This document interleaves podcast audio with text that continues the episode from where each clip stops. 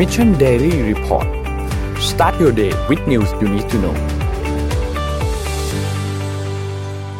สวัสดีครับยินดีต้อนรับเข้าสู่ Mission Daily Report ประจำวันที่ 10 สิงหาคม 2564 นะครับ วันนี้คุณอยู่กับเรา 4 คนครับ ตอน7โมงถึง8โมงเช้า สวัสดีพี่แท็บ สวัสดีพี่โทมัส แล้วก็สวัสดีพี่เอ็มครับ สวัสดีทุกคนครับสวัสดีครับเดี๋ยวผมอยู่แป๊บเดียวครับ มาเป็นมามาแจม เดี๋ยวไปแล้ว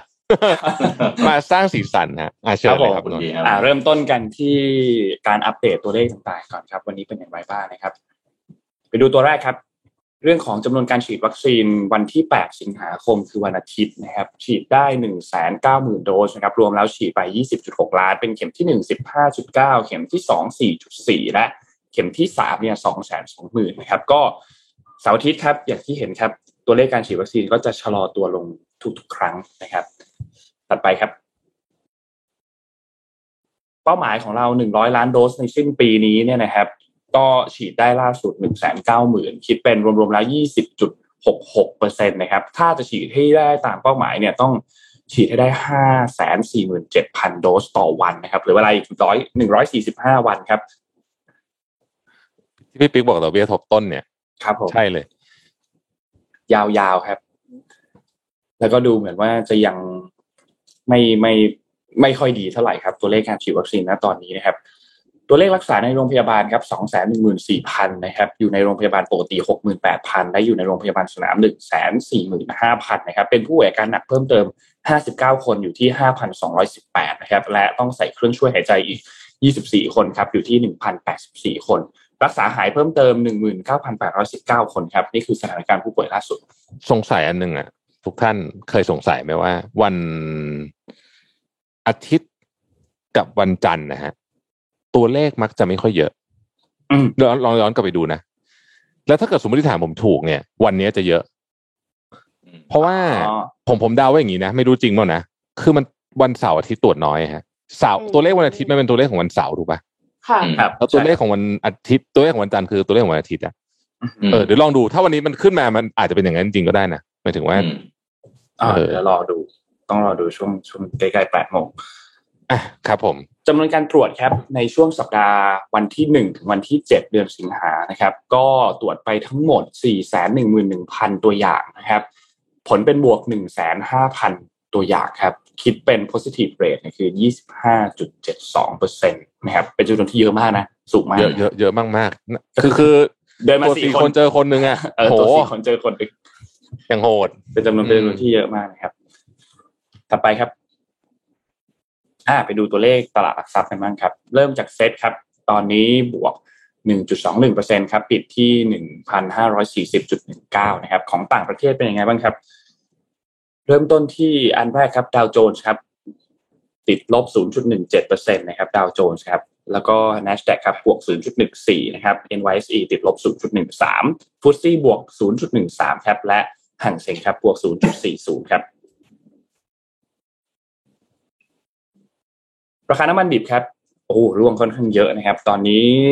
West Texas Intermediate ครับอยู่ที่ 66.58 นะครับ และ Brent Crude Oil ครับอยู่ที่ 68.97 ทั้งคู่ร่วงประมาณ 2.5%นะครับเกือบเกือบ2.5%นะครับติดลบ และถัดไปครับ ราคาทองคำครับ ตอนนี้ราคาทองคำอยู่ที่1,729.44นะครับ ติดลบอีก1.91%นะครับ แล้วของทองคำก็ติดลบหนักนะครับ ดูเดือดดูเดือดดุเดือดมากครับ อืมถัดไปครับ แล้วเงินไปอยู่ที่ไหนนะครับคริปโตเคอเรนซีครับเป็นจุดที่บวกค่อนข้างเยอะนะครับ ช่วงเวลาตอนนี้บิตคอยน์ครับ อยู่ที่ประมาณ 46,000 แล้วนะครับ Ethereum อยู่ที่ประมาณ 31,000 3,100 นะครับ Binance ครับอยู่ที่ 356 ครับ Cardano 1.49 และ Dogecoin 0.2565 นะครับ เขียวหมดเลยนะครับสำหรับคริปโตเคอเรนซีนะครับในช่วงเวลาตอนนี้ ก็เราก็จะเห็นว่าตอนนี้คนก็จะมาโพสต์เรื่องคริปโตกันคึกคักอีกครั้งหนึ่งนะฮะถูกต้องครับที่ราคากลับมาบวกเยอะนะกูรูก็จะกลับมาอีกครั้งหนึ่งครับใช่กูรูทั้งหลายก่อนอันนี้เงียบก่อนตอนนี้ก็เงียบเงียบเงียบเงียบหายไปเยอะ หายไปเยอะกันนี้ก็จะหายไปไปเยอะแชร์อย่างอื่นแทนนะครับอืมอะ ผมมาแจมเพราะว่าผมอยากจะชวนคุยเรื่องนี้ เพราะว่าอันนี้อยากจะให้สังคมช่วยกันจับตามาก ๆ แล้วก็ผมเกรงว่ามันจะกลายเป็นกรณีที่จะบานปลายใหญ่โตได้นะครับ ก็คือแนวคิดเขาใช้ว่าแนวคิดกันนะเพราะมันยังไม่ถึงร่างนะแนวคิดของเรื่องของการที่จะร่างพรกนิรโทษกรรมของฝั่งภาครัฐนะฮะครับ คุณโทมัสเอ่อทุกคนช่วยกันเสริมนะเพราะว่าเพราะว่าข้อมูลเรายังมีไม่เยอะต้องบอกอย่างนี้นะครับ คือคือคือแนวคิดประมาณนี้จะนิรโทษใครนะครับ คือ concept ก็คือว่า ช่วงนี้มันฉุกเฉินใช่ป่ะอืมเขาอยากให้แพทย์ อันนี้นี่คือสิ่งที่รัฐบาลพูดนะอยากให้แพทย์อะไรอย่างเงี้ยตัดสินใจได้อย่างเออไม่ต้องลังเลว่าจะยังไงเอาให้แบบ ไม่ต้องคำนึงถึงเรื่องข้อกฎหมายเยอะนะครับ แล้วก็จะนิรโทษกรรมอะแพทย์พยาบาลอะไรอย่างเงี้ยนะครับอสมผมว่าเหล่านี้เนี่ย คนไม่มีปัญหานะอืมไม่มีปัญหาอยู่นิดนึงครับ เพราะว่าตามข่าวที่มาก็คือว่า ในเนี้ยจะมีการนิรโทษกรรมคนที่จัดหาวัคซีนด้วยอ่านะฮะ ซึ่งเดี๋ยวนะคะนิรโทษกรรมแปลว่าต้องผิด แปลว่าเขาบอกว่าเขาผิด ใช่ อันนี้คือ อันนี้ไม่อันนี้คือบอกดักไว้ก่อนเลยไงดักไว้ก่อน ดักไว้ก่อนเลย คือดักไว้ก่อนเลย แล้วก็จะมีผลย้อนหลังหรือเปล่ามันต้องมีผลย้อนหลังแล้วส่วนในโทษกรรมแต่มันจะดักไปข้างหน้าด้วย เดี๋ยวเดี๋ยวรู้รายละเอียดยังไม่รู้แต่ว่าอะอันนี้คือคนนะครับ แล้วแล้วสถานที่คืออะไร สถานที่คือทุกอย่างฮะทุกอย่างที่อยู่ภายใต้เราโรงโรงพยาบาลตึ๊ดตึ๊ดตึ๊ดตึ๊ดรวมมาถึงกฎกระทรวงด้วยนะฮะแล้วก็สภากาชาติต่างๆนานาเหล่านี้ ความรับผิดทางกฎหมายที่ไม่ต้องรับผิด คือความรับผิดทางแพ่งทางอาญาและทางวินัย เรื่องปกครองเนี่ยมันไม่ต้องอยู่แล้ว เพราะว่าในพรกฉุกเฉินฉบับใหญ่เนี่ย ความรับผิดทางปกครองเนี่ย ถือว่าเวฟอยู่แล้วอืมสิ่งที่น่าสนใจก็คือว่าถ้าคือหมอพยาบาลอะไรพวกเนี้ยผมคิดว่า debatable แต่ผมคิดว่าคนส่วนใหญ่ไม่มีปัญหา แต่ถ้าเกิดว่าสามารถนิรโทษกรรมคนสั่งวัคซีนได้ นั่นหมายถึงว่าความผิดพลาดในการสั่งวัคซีน ถ้าถูกพิสูจน์ภายหลังว่าผิดพลาด ในชั้นศาลนะคือตอนเนี้ย ผมคิดว่าคนส่วนใหญ่เข้าใจแหละว่าผิดพลาดจริงแต่มันต้องไปถูกพิสูจน์กันในชั้นศาลแปลว่าจะเอาผิดไม่ได้เลย ฟ้องร้องอะไรไม่ได้เลย ตั้งคณะกรรมการแบบที่ TDI เสนอว่าควรจะมีการตั้งคณะกรรมการเพื่อที่จะสอบสวนเรื่องนี้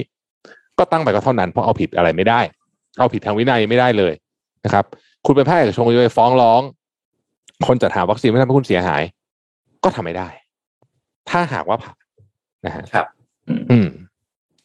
เป็นไงครับให้ข้อมูลผมผมปูข้อมูลให้ก่อนเพราะคิดว่าคุณผู้ฟังหลายท่านอาจจะยังไม่ได้ติดตามนะครับ คือคือเรื่องนี้เนี่ยพรกเรื่องนี้เนี่ยมันหลุดออกมาจากการที่ทางคุณคุณหมอทะเรศนะฮะซึ่งเป็นท่านเป็นอธิบดีกรมสนับสนุนบริการสุขภาพเนี่ยนะครับครับเอ่อมีสไลด์แปดหน้าหลุดออกมา แล้วก็คนที่เอามานำเสนอเรื่องนี้ก็คือเอ่อคุณวิโรจน์นะครับอืมคือร่างพรกเนี้ยเอาแบบคร่าวๆย่อๆนะครับจำกัดความผิดคุ้มครองอะไรยังไงบ้างนะก็คือสาระสำคัญของพรกเนี้ย ก็กล่าวไว้ว่าผู้ที่จะได้รับความคุ้มครอง โดยไม่ต้องรับผิดตามกฎหมายนะซึ่งครอบคลุมความผิดทางแพ่งอาญาความรับผิดชอบทางวินัยความรับและความรับผิดทางละเมิดของเจ้าหน้าที่นะฮะบุคคลเนี่ยประกอบด้วยสามกลุ่มนะฮะหนึ่งบุคลากรด้านสาธารณสุข ทั้งผู้ประกอบวิชาชีพ ผู้ประกอบโลกศิลปะในแขนงต่างๆนะครับสองอาสาสมัครสาธารณสุข และอาสาสมัครต่างๆนะครับสามบุคคลหรือคณะบุคคลที่มีส่วนในการจัดหาวัสดุอุปกรณ์ทางการแพทย์ รวมไปถึงยารักษาโรคและวัคซีน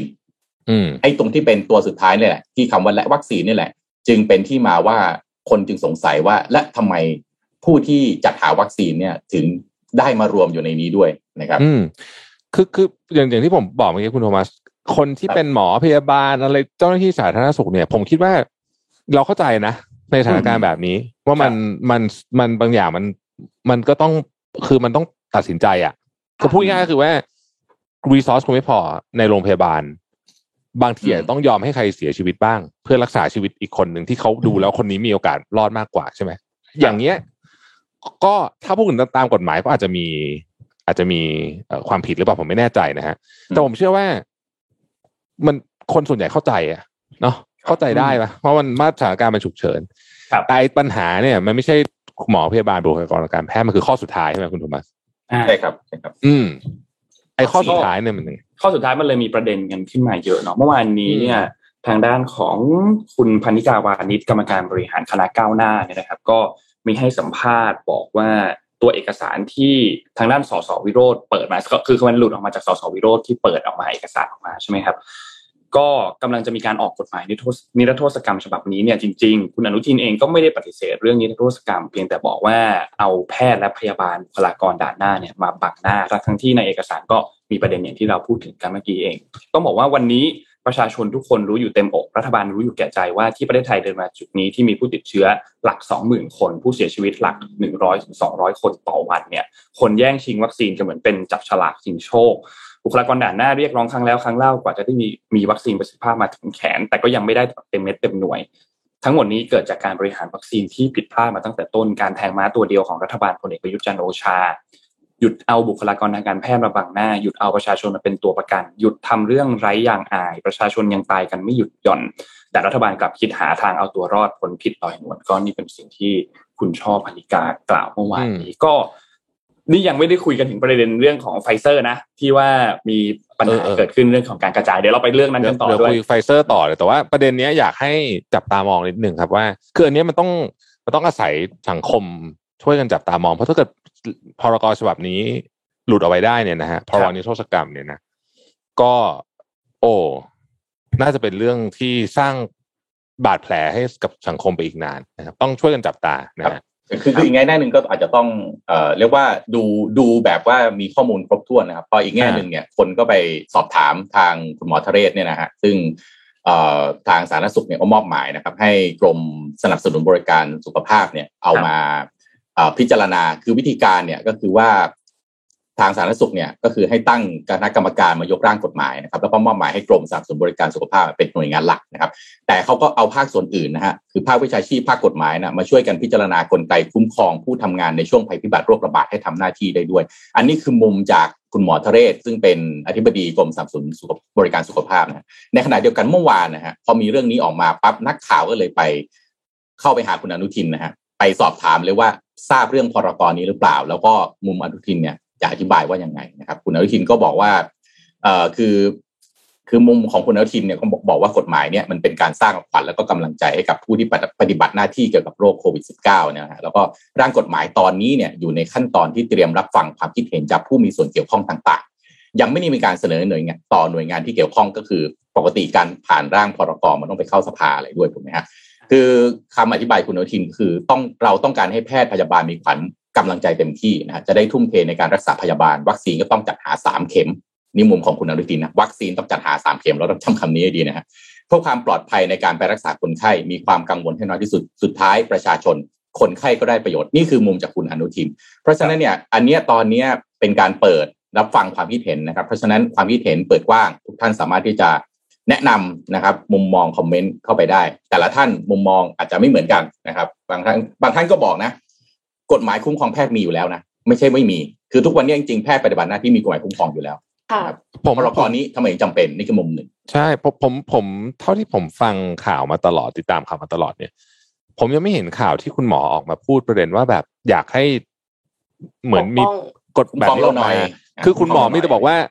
ขออุปกรณ์ขอวัคขอซีนรีซอสขอวัคซีนครับครับใช่ป่ะผมไม่เคยเราไม่เคยเห็นข่าวนี้ ซึ่งก็ก็แปลกใจที่คุณอนุทินพูดเหมือนกัน ผมว่าอืมแต่นั่นแหละ หรือเขาได้ยินอะไรที่เรายังไม่ได้ยินหรือเปล่า อ่า ถ้าเกิดคิดว่ามีข้างหลังหรือเปล่า อืม อะ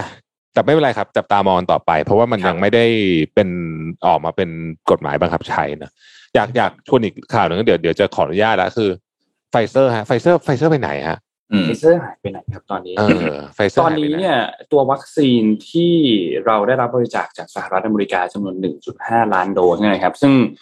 ต้องบอกว่าได้รับโดย ได้บริจาคจากคุณโจไบเดนนะคุณโจไบเดนนะครับเมื่อวานนี้หลาย ๆ คนน่าจะได้เห็นตัวกราฟิกที่เป็นแบบว่าอืมนั่นแหละ เป็นผู้ใหญ่บ้านเลยนะคะเออเป็นผู้ใหญ่บ้านเลยเป็นผู้ใหญ่บ้านนายโจไบเดนนะครับ ทีนี้ตัววัคซีนที่ไปตามที่ต่าง ๆ ถูกกระจายไปตามจังหวัดต่าง ๆ โดยเฉพาะที่โรงพยาบาลต่างๆเนี่ยนะครับ ยกตัวอย่างอันแรกครับ วันที่ 8 สิงหาคมเนี่ยทางด้านองค์กรแพทย์โรงพยาบาลขอนแก่น ได้มีการออกแถลงการณ์ครับ คือยื่นชื่อไปทั้งหมด 1,400 คน ที่ต้องการวัคซีนตัวไฟเซอร์ตัวนี้มาฉีดให้กับบุคลากรทางการแพทย์เนี่ยแต่สุดท้ายได้รับการจัดสรรวัคซีนเพียงแค่ 700 โดสเท่านั้นนะครับซึ่งก็ทางทางองค์กรแพทย์เองก็ออกมาบอกว่าขอตรงตามเกณฑ์ที่กระทรวงสาธารณสุขต้องการทุกประการนะครับ นอกจากนี้ครับก็ยังมีที่โรงพยาบาลสนามธรรมศาสตร์เช่นเดียวกันครับ ได้รับสนับสนุนวัคซีนเพียงแค่ร้อยละ60ของรายชื่อที่ส่งไปเท่านั้นนะครับ ทั้งทั้งที่ระบุไปทุกอย่างนะครับ นอกจากนี้ก็ยังมีที่โรงพยาบาลมหาราชนครรัชนครราชสีมานะครับ เปิดเผยว่าจังหวัดนครราชสีมาเนี่ยได้รับ วัคซีนไฟเซอร์จำนวน15,800โดสนะครับ เนื่องจากว่าบุคลากรทางการแพทย์ในพื้นที่มีมากกว่า1 0 0 0 0แสนคน ก็ยังได้รับจัดสรรไม่ครบเช่นเดียวกันนะครับ ยังมีอีกหลายที่มากๆนะครับ ที่ยังได้รับการจัดสรรวัคซีนเพียงแค่ประมาณ50-60%จากรายชื่อที่ส่งไปเท่านั้น นะครับ ก็เป็นจุดหนึ่งที่น่าสนใจครับว่ายังไงเกิดอะไรขึ้นกับตัววัคซีน แล้วก็มีคนพูดถึงกันว่าตัววัคซีนที่ถูกส่งไปมีบางจังหวัดได้รับการจัดสรรวัคซีนที่จำนวนมากกว่าในพื้นที่ที่เป็นพื้นที่สีแดงซะอีกนะครับคืออย่างก็เป็นอย่างโรงพยาบาลสนามธรรมศาสตร์นะครับผมเสริมให้นิดหนึ่งเสริมนนท์ให้นิดหนึ่งคือครับเอ่อตอนนั้นที่เราเข้าไปทำเรื่องบริจาคครับผมได้สัมภาษณ์กับคุณหมอชัดชัยมิ่งมาลัยรักเนี่ยแหละซึ่งเป็นผู้อำนวยการโรงพยาบาลสนามธรรมศาสตร์คุณหมอชัดชัยเนี่ย จริง ๆ ท่านให้ข้อมูลเยอะ แล้วก็ผมก็รู้สึกว่าถ้าท่านไม่มีแรงจริงปกติท่านจะไม่เข้ามาออกออกมาพูดหน้าฉากครั้งนี้เนี่ยเรื่องของวัคซีนไวเซอร์ท่านออกมาออกสื่อเลยนะมีสื่อไปสัมภาษณ์แล้วท่านก็ให้สัมภาษณ์เลยว่า คือเวลาที่ตอนเนี้ยเวลาขอไปเนี่ยมันไม่มาตามที่มันขอความลำบากของคนที่เป็นผู้บริหารก็คือว่าไม่รู้จะตอบคนที่เขาทำงานปฏิบัติงานยังไง ว่าสมมติมันมีคนอยู่สิบคนใช่ไหมฮะแต่คุณมีวัคซีนมาให้ห้า ห้าโดสเนี่ยอีกห้าโดสที่เขาไม่ได้เนี่ยจะตอบเขาว่ายังไง และจะใช้วิธีการแบบไหนเช่นจับฉลากหรือเปล่าอย่างนี้ใช่เป็นต้นเออมันมีเคสเลยนี่ครับเมื่อวานนี้ที่ปัตตานีใช่ไหมครับฮะใช่ใช่ที่บอกว่าโพสต์เอ่อในเอ่อบุคลากรใน ER นะครัฮะบก็คือห้องฉุกเฉินเนี่ยนะครับ ต้องเอ่อจับฉลาก อืมเออแล้วโพสต์รู้สึกปลิวทีหลังนะทีหลังเจ้าตัวก็มาบอกว่าโดนโดนขอให้เอาลงเออโพสต์ปลิวก็นี่แหละ ก็เมืองไทยก็เป็นอย่างเงี้ยฮะเราก็แต่ทีนี้เมื่อวานนี้เนี่ยทางด้านของสบคมีการแถลงข่าวนะครับ ผู้ช่วยโฆษกสบคครับแพทย์หญิงอภิสมัยศรีรังสรรค์นะครับ ก็บอกว่าสบคเนี่ยมีการจัดสรรวัคซีนไฟเซอร์ จากการสำรวจตามความต้องการของบุคลากรทางการแพทย์ โดยกรมควบคุมโรคเนี่ยจัดส่งไปเบื้องต้นคือ 50-60%ของความต้องการที่สำรวจไว้ก่อน คือยังไม่ครบ ส่งไปแค่ 50-60%ก็ เข้าคล้ายๆ กับข้อมูลที่เราเห็นก่อนหน้านี้ ว่าจำนวนที่ส่งไปเนี่ยเป็นประมาณ 50-60%ก่อน แล้วก็นอกจากนี้เนี่ยคือหลังจากนี้จะมีการสำรวจศักยภาพการฉีดของแต่ละจุดอืมและจะจัดสรรเพิ่มเติมขึ้นครับให้อย่างแน่นอนนะครับ ก็ถูคกรับตั้งคำถามขึ้นไปอีกว่าทำไมถึงต้องส่งไปเพียงแค่ 50-60%นั่นสิทำไมขึ้นมาทำที่ทำไมอะถึงไม่ส่งไปเลยทีเดียวทั้งทางๆที่บุคลากรทางการแพทย์อืมตามโรงพยาบาลตามหน่วยงานต่างๆ ก็มีการส่งรายชื่อส่งข้อมูลทุกอย่างว่าเขามีแพทย์กี่คน มีพยาบาลกี่คนในพื้นที่ตรงนั้น ต้องการวัคซีนจำนวนเท่าไหร่คนไหนฉีดสองโดสแล้วคนไหนยังไม่ได้ฉีดสักโดสก็ส่งไปตามรายละเอียดที่สาธารณสุขต้องการแล้ว แต่ทำไมถึงเกิดเหตุการณ์นี้ขึ้นครับ ถูกต้องคือแล้วตอนจะแล้วตอนไฟเซอร์ส่งยากด้วยนะ ผมคิดว่าการส่งครับต้องส่งทีเดียวไหมง่ายกว่าไหมอืมที่จะส่งหลายๆรอบ หรือว่าปริมาณมันเยอะเกินกว่าที่รถคันหนึ่งที่แบบเป็นอุณหภูมิแบบนั้นมันส่งได้หรือเปล่าคะ คือคืองี้ฮะที่มาไล่เรียงกันนิดนึงด้วยว่าที่มาของเรื่องนี้ที่สังคมออนไลน์จับตามองกันมากเนี่ยเนื่องจากว่าหนึ่งเนี่ยเราได้วัคซีนมา 1.5 ล้านโดส จริง ๆ ปริมาณมันควรจะมากเพียงพอสำหรับบุคลากรที่อยู่ด่านหน้าด่านหเนี่ยทั้งหมถูกต้องครับเกือบจะทั้งหมดนะฮะแต่ประเด็นคือก่อนหน้านี้ไม่กี่วันที่ผ่านมามันมีโพสต์หนึ่งจากบุคลากรที่เป็นทหารนะฮะขออนุญาตเรียนลงไปตรงมาจากโพสต์ที่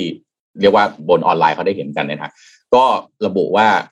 อ่อ ลาก่อนอะไรนะครับพี่ขอปันใจจากโมเดอร์นาไปฉีดไฟเซอร์ก่อน คนก็เข้าไปดูโพสต์ที่เขาได้อืมได้ฉีดเนี่ยสรุปว่าได้ฉีดไฟเซอร์จริงๆ แล้วเผอิญว่าคนนั้นคือบอกว่าเป็นหมายเรียกว่าบุคลากรที่อยู่ในกองทัพก็เลยตั้งคำถามกันมากนะครับ ว่า เอ้ยทำไม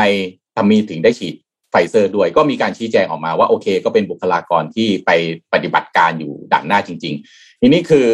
มันอาจก็อาจจะมีส่วนหนึ่งอาจจะมีส่วนที่ถูกแต่อีกส่วนหนึ่งก็คือคนก็เลยสงสัย แล้วก็ตั้งคำถาม เพราะว่าหนึ่งมันมีส่วนที่ควรจะได้ครบและได้ไม่ครบก็คือบุคลากรบุคลากรด่านหน้าที่แท้ๆเลยเนี่ยตามโรงพยาบาลสนามต่างๆ ที่โดนตัดเอ่อโควต้าที่ตัวเองขอไปได้มาไม่ครบอืมแต่อีกส่วนหนึ่งก็มีคนที่เอ๊ะทำไมถึงได้ด้วย ทั้งทั้งที่ไม่ควรจะได้ เนี่ยพอมาประกอบกันแล้วก็ที่สำคัญคือ พอเอาตัวเลขมาชนกันก่อนหน้านี้เนี่ยล้านห้าพอแจกไปตรงนู้นตรงนี้เอามารวมกันออนไลน์เดี๋ยวนี้เขาบวกบวกตัวเลขเองด้วยนะครับมันก็หมบวกแล้วเหมือนมันหายไปอยู่หลักหลักหมื่นหลักแสนเนี่ย วัคซีนรขวมๆย่งก็เลยเหรเป็อนที่มานั่นแหละฮะวัคซีนเขย่งที่ไปที่มาแม้พอรวมๆกันทุกอย่างแบบเนี้ยมันก็เลยเป็นที่มาว่าของแฮชแท็กว่าไฟเซอร์หายไปไหน คือมันมันไม่ใช่เรื่องเรื่องเดียว มันหลายเรื่องมารวมๆกันนะครับ ก็เป็นความเป็นห่วงมากกว่า คือผมเชื่อว่าคนยังไม่ได้ตัดสินหรอกว่ามันหายแน่นอน แต่มันเป็นความเป็นห่วงเป็นใยบุคลากรด่านหน้า ซึ่งสำหรับผมผมมองว่าอันนี้เป็นเรื่องที่ถูกต้องนะครับ ไม่ผิดแต่อย่างใด แล้วก็มีคนอย่างเงี้ยเอ่อในในกองทัพมาโพสต์ตัวเองนะเขาเขาไม่ได้ พูดว่าเขาเป็นกองทัพนะ แต่ตัวเขาเนี่ยมีอาชีพนะทำงานอยู่ในนั้น แล้วก็มาโพสต์ตัวเองได้ฉีดไฟเซอร์ นี่ก็อีกเป็นอีกประเด็นหนึ่งเหมือนกันเราก็เป็นสื่อแล้วก็รายงานไปตามหน้าข่าวที่เราเห็นข้อเท็จจริงเป็นอย่างไรก็ท่านผู้ชมก็คงต้องต้องไปดูแล้วก็ตัดสินเอานะครับคือก็อยากให้โปร่งใสอะค่ะ อยากให้รายงานออกมาเลยว่าตกลงว่าจัดสรรไปที่ไหนบ้างเท่าไหร่ แล้วก็อืมเหลืออยู่เท่าไหร่มันจริงๆมันก็ไม่ยากไหมพร้อที่จะจัดสรรอะไรยังไง มันใช่ก่อนมันดูไม่น่าจะยากนะเหมือนจะมีตารางมีตัวเลขอยู่แล้ว ว่าจะส่งไปที่จังหวัดไหนกี่โดสใช่ไหมคะอืมซึ่งจริงๆซึ่งถ้าสมมติว่าฝั่งของบุคลากรทางการแพทย์อะเขาก็มีตัวเลขของเขาอยู่ ก็อืมเปิดเผยเลย ทั้งสองฝั่งออกมาเปิดเผยแล้วก็ออกมาชนกันว่า อัดเราตกลงไอ้ไอ้ที่ว่าขย่งอะไรเนี่ย มันยังไงเท่าไหร่อืมจะได้รู้ไม่แต่จริงๆผมว่าชัดเจนหายไปไหนอะคือคือพี่ว่าชัดเจนนะ คือถ้าอย่างเงี้ยคุณหมอชัดชัยบอกว่าหน้าด่าน สมมติมีคนต้องใช้พันคน มันก็ต้องส่งพันคนนะครับ มันไม่มีค่ะอย่างมันไม่มีมันไม่มี excuse มันไม่มีข้อแก้ตัวอื่นแล้วว่าคุณจะส่งไปห้าร้อยด้วยสาเหตุอะไรมันไม่มีไงเพราะหน้าด่านเขาต้องฉีดทุกคน มันแค่นั้นเองอะ ใช่ไหมฮะแล้วใช่แล้วลองสิสมมติว่าคุณมีพนักงานเอ่อไม่ใช่เหมือนบุคลากรในโรงพยาบาล ทั้งหมอพยาบาลนุ่มนี่รวมทั้งหมดหนึ่งพันคน แล้วคุณส่งมาห้าร้อยอะคุณโทมัสอืมผู้ในวยการโรงพยาบาลทำไง โอ้โห มันลำบากเออผมมีลูกน้องผมเนี่ยร้อยคนเวลาที่วัคซีนมันได้โควต้าไม่ครบยังต้องนั่งอธิบายทุกวันเลย ใช่ ไม่แล้วแต่ประเด็นก็คือว่าอันเนี้ยเขาถ้าดูจำนวนแล้วอะครับมันพอไงอะล้านช่องล้านห้าเนี่ยยังไงมันก็พอจำนวนแต่แรกมันพอประเด็นใช่ ประเด็นมันคือตรงนี้นะฮะ ก็อืมนั่นแหละฮะก็เลยจะเป็นเป็นปัญหาด้านการบริหารจัดการของภาครัฐอีกหรือเปล่าที่เขาภาครัฐเขาจะโดนมาโดยตลอดนะครับ เรื่องนี้คือความตั้งใจเราไม่รู้แหละอาจจะบริสุทธิ์ก็จริง แต่ว่าการจัดการเนี่ยแหละเป็นประเด็นที่ภาครัฐก็จะโดนสังคมเนี่ย ตั้งคำถามแล้วก็คอมเพลนมาโดยตลอดก็อันนี้ก็เป็นอีกครั้งหนึ่งที่เจออีกแล้วนะครับอืมครับแต่อันนี้อันนี้ง่ายสุดแล้วนะ ผมว่านะง่ายกว่าหาวัคซีนอีกนะเขามีแล้การวอยู่ในมือแล้วใช่ไหมอืมววัคซีนอยู่ในมือแล้วแท้ใช่ๆคือไฟเซอร์เนี่ยที่บอกว่าต้องเก็บ pattern อุณหภูมิต่ำเนี่ยคือเก็บ ภายใต้อุณหภูมิต่ำอยู่ได้31วันนะครับ แต่ตอนนี้ผมว่าไม่ต้อง31วันอะไม่เกิน7วันทั้งหมดอยู่แล้ว ไม่ต้องรอ31วันเลย ได้ฉีดแล้ว อืม ประเด็นตอนนี้คือเราเราพยายามทำความทำความเข้าใจภาครัฐเนาะแล้วเราก็กำลังพยายามความความเข้าใจว่ามันเกิดปัญหาอยู่ตรงไหน ตรงไหนมันคือคอขวดของของ process อันนี้ที่เกิดขึ้นวัคซีนเหรอไม่นี่วัคซีนมีแล้ว การจัดส่งเหรอก็ไม่มีไม่น่าจะเป็นปัญหานี่จัดส่งไม่น่าจะเป็นปัญหา คือจริงไม่ๆถ้าการจัดส่งเป็นปัญหาควรจะออกมาอธิบายนะใช่ใช่อย่างน้อย หรืออมไม่ได้รายชื่อจากโรงพยาบาลเหรอ ก็ไม่โรงพยาบาลก็ส่งรายชื่อให้มาหมดเรียบร้อยอืมครบหมดแล้ว ประเด็นเรื่องของการเก็บวัคซีนก่อนที่จะถึงแขนหรอกก็ไม่นี่ เพราะว่าจำนวนแต่ละจุดมันไม่ได้เยอะขนาดนั้นส่งไปตามโรงพยาบาลก็ไม่ได้เยอะขนาดนั้นก็เลยพยายามเข้าใจว่าเอ๊ะปัญหาคุณเกิดคุณคิดดูว่าโคราชทั้งจังหวัดอะหมื่นกว่าโดสอะครับเขาฉีดกันแป๊บเดียวก็หมดแล้วเป็นถึงวันนะผมว่า อืมใช่ไหมคือคือมันแบบมันมันกำลัง ไม่รู้สิปัญหามันมันเกิดจากตรงไหน เพราะว่าแต่ถ้าเคยดูผมเชื่อว่าอีกสองสามวันนะเอ่อโรงพยาบาลสนามจะได้วัคซีนครบโดสอืมสุดท้ายก็มักจะเป็นแบบนั้นนะวิธีที่เราอยู่กันมาก็จะเป็นแบบนั้นนะครับอะโอเค ผมขอตัวก่อนนะครับ ขอขอบคุณทุกท่านมากได้ครับ ขอบคุณครับเดี๋ยวติดครับเดี๋ยวเดี๋ยวติดตามในไลฟ์ครับ สวัสดีนะครับสวัสดีเยวเจอไม่ครับคนอื่นยังไม่สวัสดีนะครับเดี๋ยวเดี๋ยวผู้ผู้ฟังงงว่าเฮ้ยคไปนไหนยังอยู่ครับวะคนยังอยู่โอเคครับครับอะผมพาไปอัปเดตเรื่องของวัคซีนนะครับค่ะ เอ็มนนท์ครับ และคุณผู้ฟังทุกท่านครับ อีกหนึ่งตัวความหวังของโลกนี้ แล้วก็ประเทศที่กำลังพัฒนานะครับ นั่นก็คือ Novavax นะครับ ซึ่งเป็นอีกหนึ่งวัคซีนความหวังในการต่อสู้กับตัวโควิด -19 นะครับตอนนี้ครับกำลังเข้าสู่กระบวนการทดสอบความถูกต้องเพื่อแสดงถึงความต่อเนื่องในกระบวนการผลิตวัคซีนต่อทาง FDA ที่สหรัฐอเมริกานะครับ ก็เลยทำให้บริษัทต้องขยับเวลายื่นขออนุมัติในการใช้งานวัคซีนสหรัฐออกไปเป็นปลายปีนี้นะครับ ก็สื่อ Novavax Inc. นะครับผู้ผลิต Novavax นะครับได้เลื่อนการยื่นขออนุมัติการใช้งานวัคซีนในกรณีฉุกเฉินนะครับหรือว่า EUA เนี่ยฮะจากสำนักงานคณะกรรมการอาหารและยาของสหรัฐนะครับ จากเดิมที่เคยแสดงความประสงค์ที่จะยื่นขออนุมัติดังกล่าวในช่วงไตรมาสที่3นะครับในปีนี้นะฮะก็ได้ขยับเวลาออกไป ซึ่งคาดว่าจะเป็นในช่วงไตรมาสที่ 4 ปีนี้แทนนะครับ ก็นายสแตนลีย์เอิร์กนะครับประธานเจ้าหน้าที่บริหารของ Novavax ก็ได้เปิดเปิดเผยนะครับว่า ขณะนี้ทางบริษัทอยู่ในระหว่างการทดสอบความถูกต้องนะครับ เพื่อแสดง ถึงความต่อเนื่องในกระบวนการผลิตวัคซีนต่อทาง FDA ซึ่งเป็นกระบวนการที่ต้องใช้เวลานะฮะนอกจากนี้เขาก็ยังระบุด้วยนะครับ ว่าบริษัทได้ยื่นขออนุมัติ ในการใช้วัคซีน Novavax ต่อหน่วยงานที่กำกับดูแลในประเทศอื่นแล้วด้วยนะครับ ซึ่งรวมถึงอินเดีย อินโดนีเซีย แล้วก็ฟิลิปปินส์นะครับแล้วก็มีแผนที่จะยื่นขออนุมัติในอังกฤษในเดือนกันยายนนี้ด้วยนะครับ ตามด้วยออสเตรเลีย แล้วก็แคนาดานะครับก็ทั้งนี้ครับมีแนวโน้มที่ Novavax จะก้าวขึ้นเป็นผู้จัดจำหน่ายวัคซีนรายใหญ่ให้กับกลุ่มประเทศ รายได้ปานกลางแล้วก็รายได้ต่ำในปีนี้นะครับ โดยน าย Erck CEO ของ Novavax ก็กล่าวย้ำในขั้นต้นนะครับว่าบริษัทจะให้ความสำคัญกับประเทศที่มีรายได้ต่ำก่อนนะครับ ซึ่งอันนี้ก็น่าจะเป็นข่าวดีนะครับ บริษัทมีความสามารถในการผลิตเนี่ยเพียงพอที่จะรองรองรับความต้องการในประเทศที่ยังขาดแคลนวัคซีนได้นะครับปัจจุบันก็ Novavax ยังคงเดินหน้าผลิตวัคซีน 100 ล้านโดสต่อเดือนในไตรมาสที่ 3 นี้นะครับ แล้วก็มีแผนจะผลิตให้ได้ 150 ล้านโดสต่อเดือน ภายในไตรมาสที่ 4 ก็แปลว่า ถ้าฟังแบบนี้ก็แปลว่า ตอนในระหว่างที่เขารอ FDA อนุมัติเนี่ยนะครับเขาก็ไม่ได้หยุดผลิตนะฮะก็ยังผลิตไปด้วยนะครับแปลว่าก็เรียกว่าค่อนข้างมั่นใจว่า Novavax ตัว Novavax เองมั่นใจว่าตัวเองจะน่าจะได้รับการอนุมัติจากทางเอ่อ FDA ของสหรัฐอเมริกา ซึ่งก็น่าจะเป็นหน่วยงานที่น่าจะมีส่วนสำคัญที่สุดนะครับ พอ FDA อนุมัติเนี่ยเวลาที่ไปประเทศอื่นก็น่าจะง่ายขึ้น ทีนี้มาทำความรู้จักเกี่ยวกับ Novavax อีกนิดหนึ่งนะครับ Novavax เนี่ยชื่ออย่างเป็นทางการก็คือ NVX ขีด CoV 2 3 7 3นะครับก็ผลิตโดย Novavax Inc. นะครับสหรัฐอเมริกาก็เป็นวัคซีนชนิดโปรตีนเบสนะครับซึ่งใช้โปรตีนจากส่วนของเชื้อไวรัสที่ไม่ก่อให้เกิดโรค ฉีดเข้าไปในร่างกายเพื่อกระตุ้นภูมิคุ้มกันนะครับโนวัคซีนโนแวคเป็นวัคซีนที่ทั่วโลกจับตาจริง ๆ ด้วยความสนใจ เพราะนอกจากจะเป็นหนึ่งในวัคซีนหลักของโครงการโควัคแล้วนะครับภายใต้การสนับสนุนของ WHO ก็ที่จะจัดส่งให้มีประเทศให้กับประเทศที่มีรายได้น้อยแล้วก็ปานกลางทั่วโลกแล้วนะครับ จากรายงานผลการทดลองทางคลินิกระยะที่ 3 นะครับ วัคซีนดังกล่าวก็มีประสิทธิภาพสูงถึง 90.4%ในการป้องกันโรค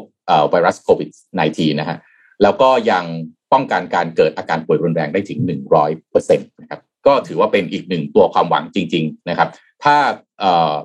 ไตรมาสที่สีนี้มา แล้วก็ตามที่ทางซีอนะครับคุณเอิร์กออกมาบอกเนี่ยก็น่าจะเป็นอีกหนึ่งตัวความหวังสำหรับประเทศที่มีรายได้ต่ำหรือรายได้ปานกลางสำหรับ ผ่านโครงการโควัคนะครับ ซึ่งตอนนี้ก็เป็นข่าวดีประเทศไทยเราก็น่าจะร่วมอยู่ในนี้แล้วด้วยเนี่ยนะฮะก็น่าจะเป็นอีกหนึ่งคือตอนนี้เราหวังไฟเซอร์ใช่ไหมเมื่อกี้เราคุยเรื่องไฟเซอร์ไปนะครับโมเดอร์นาที่อาจจะเข้ามาทางเอกชนเป็นหลักโนวาแว็กนี่เราคุยกันมาหลายเดือนแล้วนะเอ็มนนมีคนไปคุยหรือยังถามอีกรอบหนึ่งรอบที่ห้าแล้วล่ะนะครับ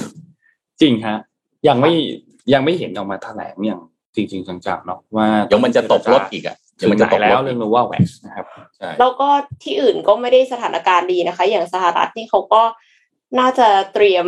โดสสามแล้วด้วยนะ คือโจไบเดนเขาก็บอกว่าถ้าสมมติว่าจะต้องมีโดสสามเนี่ย เขาจะ make sure ว่าทุกคนจะมีโดสสามฉีดนะคะ เพราะว่าตอนนี้สหรัฐเนี่ยติดโควิดรายวันเฉลี่ยหนึ่งแสนราย สูงสุดในรอบหกเดือนที่ผ่านมาเลย ยอดผู้ติดเชื้อโควิด -19 เฉลี่ยรอบเจ็ดวันในสหรัฐเนี่ย เพิ่มสูงกว่า 1 0 0 0 0แสนรายต่อวันเป็นครั้งแรกนับตั้งแต่ 11 กุมภาพันธ์ที่ผ่านมาค่ะ มหาวิทยาลัยจอห์นฮอปกินส์ของสหรัฐ เปิดเผยว่ายอดผู้ติดเชื้อโควิด -19 ที่กลับมาเพิ่มสูงขึ้นอีกครั้งเนี่ยมีสาเหตุมาจากสายพันธุ์เดลต้าค่ะ ซึ่งส่วนใหญ่ก็คือตรวจพบในกลุ่มประชากรที่ยังไม่ฉีดวัคซีน ศูนย์ควบคุมและป้องกันโรคของสหรัฐเนี่ยระบุว่านับจนถึงวันที่ 6 สิงหาคมที่ผ่านมาประชากรในสหรัฐ ฉีดวัคซีนครบโดสแล้วมีประประมาณ 165.9 ล้านคน หรือว่าคิดเป็น 50%โดยที่ผู้ฉีดวัคซีนอย่างน้อย 1 โดสราว 193.7 ล้านคน หรือคิดเป็น 58.4% นายแพทย์แอนโทนีฟาวซีแพทย์ใหญ่ทำเนียบขาวก็ออกมาเตือนก่อนหน้านี้ ว่าจำนวนผู้ติดเชื้อโควิด -19 อาจเพิ่มขึ้นเป็น 200,000 รายต่อวันในช่วงฤดูใบไม้ร่วงนะคะ เว้นแต่ว่าชาวอเมริกันที่ยังไม่ฉีดวัคซีนส่วนใหญ่จะได้รับวัคซีนโควิด -19 แล้ว ซึ่งตอนนี้สหรัฐก็จูงใจให้ไปฉีดกันสุดๆเลย ก่อนหน้านี้ก็มีทั้งแจกเงิน แล้วล่าสุดที่เอ็มเห็นคือในวัยรุ่นคือเขามีแจกแอร์พอร์ตด้วย คิดดูว่าแจก Apple AirPods เราก็บอกว่ามีรุ้นทุนการศึกษาด้วย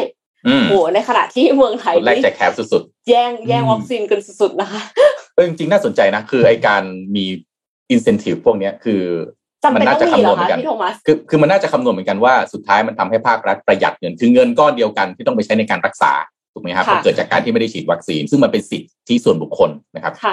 ในการไปฉีดวัคซีน แต่ว่ามันประหยัดกว่าไหมเอาอินเซนティブก้อนเดียวกันนั้นมามามาอัดเข้าเพื่อให้คนไปฉีดวัคซีน อย่างเงี้ยก็น่าสนใจนะน่าคำนวณเหมือนกันพอดีเราไม่เห็นตัวเลข เราก็ไม่รู้เหมือนกัน แต่ว่าเห็นประเทศเหล่านี้เขาทำบางที แคมเปญบางอย่างนะ เราไม่ต้องคิดใหม่นะ ดูของเขา C&D copy แล้วมา develop ต่อ ก็น่าสนใจของเราอาจจะเนี่ยคนเคยคุยอะแจกหวยได้ไหมลอตเตอรี่อะไรทำนองเนี้ยเออมันมันคือมันก็ไม่ได้แบบกะว่าโหให้คุณรวยหรืออะไรงมงายหรืออะไรได้ลุ้นได้ลุ้น มันก็ได้ลุ้นใช่ไหมครับครับแต่ว่าพี่ขอสลับขั้นนิดนึงนะฮะก็มีข่าวดีนะครับสำหรับชาว SME แล้วผู้ประกอบการทุกท่านนะฮะซึ่งเป็นข่าวดีที่หาได้ยากจริงๆนะฮะในช่วงเวลาประมาณแบบนี้เนี่ยนะครับ ก็ หากใครอยากเพิ่มโอกาสนะฮะขายของไปต่างประเทศนะครับเนื่องจากว่าถ้าเราไปเองไม่ได้นะครับ ก็ขายของไปก่อนนะฮะก็เตรียมตัวเข้ารับฟังฟรีนะครับสัมมนาเพื่อเพิ่มโอกาสต่อยอดธุรกิจกับผู้เชี่ยวชาญที่เป็นตัวจริง มีประสบการณ์จริงนะฮะมาให้ความรู้ความเข้าใจต่อยอดได้จริงนะฮะเป็นการกลับมาของผู้เคียงคู่ผู้ลงมือทำปี 2021 ครับ EP 1 Made in Thailand สร้างแบรนด์ไทยส่งไกลทั่วโลกนะครับ เป็นสัมมนาฟรีออนไลน์ครับ เพื่อช่วย SME ไทย ในการเริ่มสร้างแบรนด์แล้วก็ส่งออกสินค้าไปขายบน Amazon e-commerce แพลตฟอร์มอันดับหนึ่งของโลกเนี่ยนะฮะโดยจะเริ่มตั้งแต่ศูนย์เลยฮะ คุณไม่มีความรู้ไม่มีความเข้าใจแต่อยากทำจังเลยนะครับไปนะครับ ตั้งตั้งแต่ศูนย์ไปจนถึงคุณส่งออกชิ้นแรกแทบจะจับมือทำนะฮะพบกับใครบ้างนะครับ ดรดนันสุพัทรพันธ์นะฮะกรรมการผู้จัดการใหญ่บริษัทไปรษณีย์ไทยจำกัดนะครับ คุณจารุสตรีสุวรรณวงศ์นะครับ Head of Amazon Global Selling Thailand นะ ครับคุณมันทิตาจินดา Founder of Digital Tip นี่คุณทิปนะฮะอ่าเป็นน่าจะเป็นที่รู้จักกันนะครับ คุณซับเกียรติเกียรติทิตินันนะครับ Founder and CEO ของโบฟี่เจ้าของแบรนด์สปูโคจิกไว้นะครับแบรนด์ไทยที่กำลังได้รับความนิยมบน Amazon นะครับ การันตีด้วยยอดรีวิวสินค้าจากชาวอเมริกันกว่าหนึ่งหมื่นวิวโอ้โหรีวิวหนึ่งหมื่นวิวหนึ่งหมื่นรีวิวนี่ไม่รู้ซื้อกันน่าจะเยอะกว่านี้เยอะมากเลยนะฮะคุณเน็ตนะครับมีชูบทนะครับ GM จาก Optimus นะครับเจ้าของแบรนด์ Banana Joe ติดปีกกล้วยหอมทอดกรอบ Go Inter แบรนด์ไทยที่ได้รับความนิยมบน Amazon การันตียอดขายนับล้านซองต่อเดือน แม่เจ้านับล้านซองต่อเดือน ด้วยคุณภาพของกล้วยระดับพรีเมียมนะครับก็ห้ามพลาดนะครับไลฟ์สดเพื่อเปิดโอกาสเรียนรู้กันฟรีๆผ่าน Facebook Fanpage นะครับสาม Facebook Fanpage นะครับบริษัทไปรษณีย์ไทยจำกัดนะครับ Amazon Global Selling Thailand แล้วก็ Digital Tips Academy นะครับวันพรุ่งนี้ครับ 11 สิงหาคมบ่ายโมงถึงบ่าย3โมงเย็นนะฮะก็ไปที่ลิงก์ force com post family sign in นะครับ เดี๋ยวทีมงานน่าจะแปะไว้ให้ที่ที่คอมเมนต์นะครับ ก็เข้าไปดูกันได้นะครับ แล้วก็ไปสามารถไปสมัครเป็นสมาชิก Post Family พร้อมรับสิทธิพิเศษมากมายทาง e-book ฟรีนะครับ หลังจบงานได้ด้วยนะครับอะก็นี่แหละครับ การส่งออกนะฮะน่าจะเป็นอีกหนึ่งทางรอดนะฮะอันนี้พี่ก็เพิ่งพูดไปในพอดแคสต์เหมือนกัน คือเศรษฐกิจในไทยเนาะคือจริงๆมันก็ไม่ได้ว่าไม่มีช่องทางไม่ได้มีลู่ทางเนาะแต่ว่าโอ้โหตอนนี้ ถ้าหันซ้ายหันขวาในเมืองไทยแล้วมันลำบากจริงอาจจะต้องชายตามองต่างประเทศบ้างแหละนะครับ แล้วก็การส่งออกเนี่ยในสมัยนี้มันก็ ถ้าเป็นสมัยก่อนว่าจะส่งออกทีนี้เรื่องใหญ่นะคิดเยอะมากนะฮะแต่ตอนนี้มันมีพวกอีคอมเมิร์ซแพลตฟอร์มอะไรพวกนี้เข้ามาเนี่ยมันก็ช่วยให้การส่งออกเนี่ยมันทำได้ง่ายขึ้น แต่แน่นอนไอ้คำว่าง่าย มันไม่เท่ากัน บางคนบอกง่ายโอ้โหเปิดคอมขึ้นมางง ไม่รู้จะต้องไปตรงไหนก่อนอืมใช่ไหมฮะแต่บางคนโอ้ยแป๊บเดียวเพราะว่าอะไรมีความรู้ไงฮะเพราะฉะนั้นเนี่ยความรู้มันคืออาวุธที่สำคัญที่สุดในปัจจุบันนะครับ แน่นอนจุดมุ่งหมายของแต่ละคน ยอดเขาแต่ละคนไม่เท่ากัน แต่อย่างน้อยก้าวแรกทุกคนจำเป็นที่จะต้องมีความรู้ประดับไว้ก่อนนะก็อะไปเข้าไปฟังกันได้นะครับ ก็เดี๋ยวไปดูโพสต์เอ่อไปดูเอ่อทีมงานแปะไว้ในคอมเมนต์นะครับอ๋อสำหรับลิงก์ที่เข้าไปฟังนะครับอะครับนนพาไปต่อที่เรื่องของประเด็นฟ้าทลายโจรนิดหนึ่งครับ พอดีว่ามันมีประเด็นฟ้าทลายโจรเกิดขึ้นที่มีการถอนงานวิจัยฟ้าทลายโจรรักษาโควิดนะครับ คืออย่างนี้ครับ เมื่อวันที่เมื่อวานนี้เนี่ยนะครับทางด้านอธิบดีกรมการแพทย์แผนไทย และการแพทย์ทางเลือกเนี่ยได้มีการแถลงข่าวประเด็นอันนี้นะครับ ซึ่งต้องบอกว่าทางด้านกรมการแพทย์แผนไทยเนี่ยมีการศึกษาฟ้าทลายโจรที่ต้องบอกว่าอยู่ในระดับของห้องทดลองเรียบร้อยแล้วก็ศึกษาประสิทธิภาพและความปลอดภัยของฟ้าทลายโจรในผู้ป่วยที่มีอาการไม่รุนแรง โดยช่วงอายุเนี่ยอยู่ในระหว่าง 18ถึง60 ปี โดยกลุ่มนี้จะต้องไม่มีโรคประจำตัวด้วยนะครับ และศึกษาสุ่มตัวอย่างเปรียบเทียบ 2 กลุ่มนะครับ คือกลุ่มที่ได้รับสารสกัดฟ้าทลายโจรในปริมาณที่คำนวณสำหรับการรักษาจำนวน 29 ราย และกลุ่มเปรียบเทียบที่ได้รับยาที่ไม่มีสารสกัดฟ้าทลายโจรจำนวนคุยง่ายๆคือเป็นยาหลอกนั่นแหละจำนวน 28 รายนะครับ ก็พบว่าโอเค มีแนวโน้มที่ได้ผลดีลดการพัฒนาของโรคไม่ให้เดินหน้ารุนแรงขึ้นจนถึงขั้นมีปอดอักเสบเนี่ยนะครับ ซึ่ง ก็ได้กล่าวต่อไปว่า ก็ได้มีการเสนอผลวิจัยนี้เนี่ยในระดับนานาชาติ มีการส่งไปตีพิมพ์ในวารสารวิชาการเพื่อแบ่งปันเพื่อนวิจัยในแวดวงอื่นๆนะครับ ซึ่งงานวิจัยอันนี้เนี่ยมีการคำนวณค่าต่างๆ และพบว่ามีจุดหนึ่งที่มีการคำนวณผิดพลาดทางสถิติ คือค่านัยสำคัญทางสถิตินะครับ เนื่องจากจำนวนกลุ่มนี้เป็นจำนวนกลุ่มตัวอย่างที่ค่อนข้างน้อย ตอนแรกเนี่ยค่านัยสำคัญทางสถิติอยู่ที่ 0.03 ซึ่งหมายถึงว่าทดลอง 100 ครั้งเนี่ยผลลัพธ์คงเดิม 97 ครั้ง ระหว่างรอการตีพิมพ์เนี่ยพิจารณาอีกครั้งหนึ่งพบว่าค่าเนี่ยไม่ได้อยู่ที่ 0.03 แต่ว่าอยู่ที่ 0.112 นะครับ ซึ่งนั่นหมายความว่าทดลอง 100 ครั้ง ผลลัพธ์คงเดิมเนี่ย 90 ครั้ง จึงทำให้ต้องถอนตัวงานวิจัยอันนี้เนี่ยออกมาก่อนนะครับ ทีนี้คนก็เลยมีความกังวลกันว่า เอ๊ะแล้วสุดท้ายแล้วเป็นยังไง เขาก็สรุปอย่างนี้ครับ สารสกัดตัวฟ้าทลายโจรเนี่ยถือเป็นยาต้องใช้ความต้องใช้อย่างระมัดระวังตามคำแนะนำของแพทย์ รับประทาน 180 มิลลิกรัมต่อวันแบ่งเป็นวันละ 3 ครั้ง ต่อเนื่อง 5 วัน ถ้าเด็กอายุ 4 ปีขึ้นไปรับประทาน 3.5 ถึง 5 มิลลิกรัมแบ่งทาน 3 ครั้งต่อเนื่อง 5 วันเช่นเดียวกัน แล้วก็มีข้อห้ามครับคือผู้ที่มีอาการแพ้ตั้งครรภ์ให้นมบุตรอันนี้ห้ามนะครับ เพราะว่าอาจจะกระทบกับทารกได้ ผู้ป่วยที่เป็นโรคตับแล้วก็ไต จะทำให้ยาสะสมในร่างกาย แล้วก็กำจัดยาออกได้ช้านะครับ รวมถึงผู้ที่รับประทานยาตัวอื่น เช่น ยาวาฟารินแอสไพรินโคดีโคพิโดเกรลยาลดความดันโลหิตนะครับ ก็ได้มีการกล่าว แต่ทีนี้เรื่องของทางด้านกระทรวงสาธารณสุขเองเนี่ยก็ยังไม่ได้มีการเปลี่ยนแนวทางการใช้ฟ้าทลายโจรในการรักษาโควิด -19 แม้ว่าจะพบข้อผิดพลาดในงานวิจัยนะครับ ทีนี้การกินตามคำแนะนำของแพทย์เป็นเรื่องที่ถูกต้อง อันนี้คือสิ่งที่เราต้องคำนึงไว้ ส่วนคนที่ยังไม่ได้เป็นอะไร สังสังหรณ์ใจว่าตัวเองจะเป็นยังไม่ต้องกินนะครับ ตรวจให้เรียบร้อยก่อน รู้ผลให้เรียบร้อยก่อน ค่อยกินตามคำแนะนำของแพทย์นะครับ ไม่ต้องไม่ต้องกินดักนั่นแหละพูดง่ายๆการทำงานของยาตัวนี้ไม่ไม่ได้ทำงานแบบว่ากินดักเข้าไปไว้แล้วมันจะป้องกันนะครับ ไม่ใช่นะครับ ให้มีอาการและถ้าคุณเป็นผู้ป่วยสีเขียวจริง ๆ ก็ทำตามคำแนะนำของแพทย์ต่อไปนะครับ ก็มีการออกมาแถลงชี้แจงครั้งหนึ่ง หลังจากที่ตัว งานวิจัยเนี่ยถูกถอนออกไปนะครับ คือคือเขาไม่ได้บอกว่ามันไม่ work นะครับเพียงแต่ว่า อ่าเป็นขอไปเรียกว่างานเฉพาะมันมีหลายฉบับด้วยนะครับ มันไม่ได้มีแค่ฉบับนี้ฉบับเดียวนะครับ คือแต่ที่สำคัญเลยครับ คือตอนนี้ฟ้าทลายโจรเนี่ยถูกกว้านซื้อไปหมดนะครับเพื่อนพี่เนี่ยทำร้านขายยาเนี่ยบอกเลยไม่ต้องมาหาซื้อฟ้าทลายโจรนะขาดตอนนี้ขาดตลาดไปยันปีหน้าเลยนะครับ คือฟ้าทลายโจรเนี่ยถ้านึกภาพมันคล้ายๆกับตอนแอลกอฮอล์กับหน้ากากในช่วงที่มันมีการติดเชื้อในช่วงแรกๆนะครับแต่ว่าแอลกอฮอล์กับหน้ากากเนี่ยมันใช้ภายนอกแอลกอฮอล์เนี่ยทามือทาไปเต็มที่มือก็ซีดนะฮะหน้ากากเนี่ยใช้บ่อยๆไม่เป็นไร แต่ฟ้าทลายโจรมันเอาเข้าเข้าร่างกายนะครับเพราะฉะนั้นการเอาเข้าร่างกายเนี่ย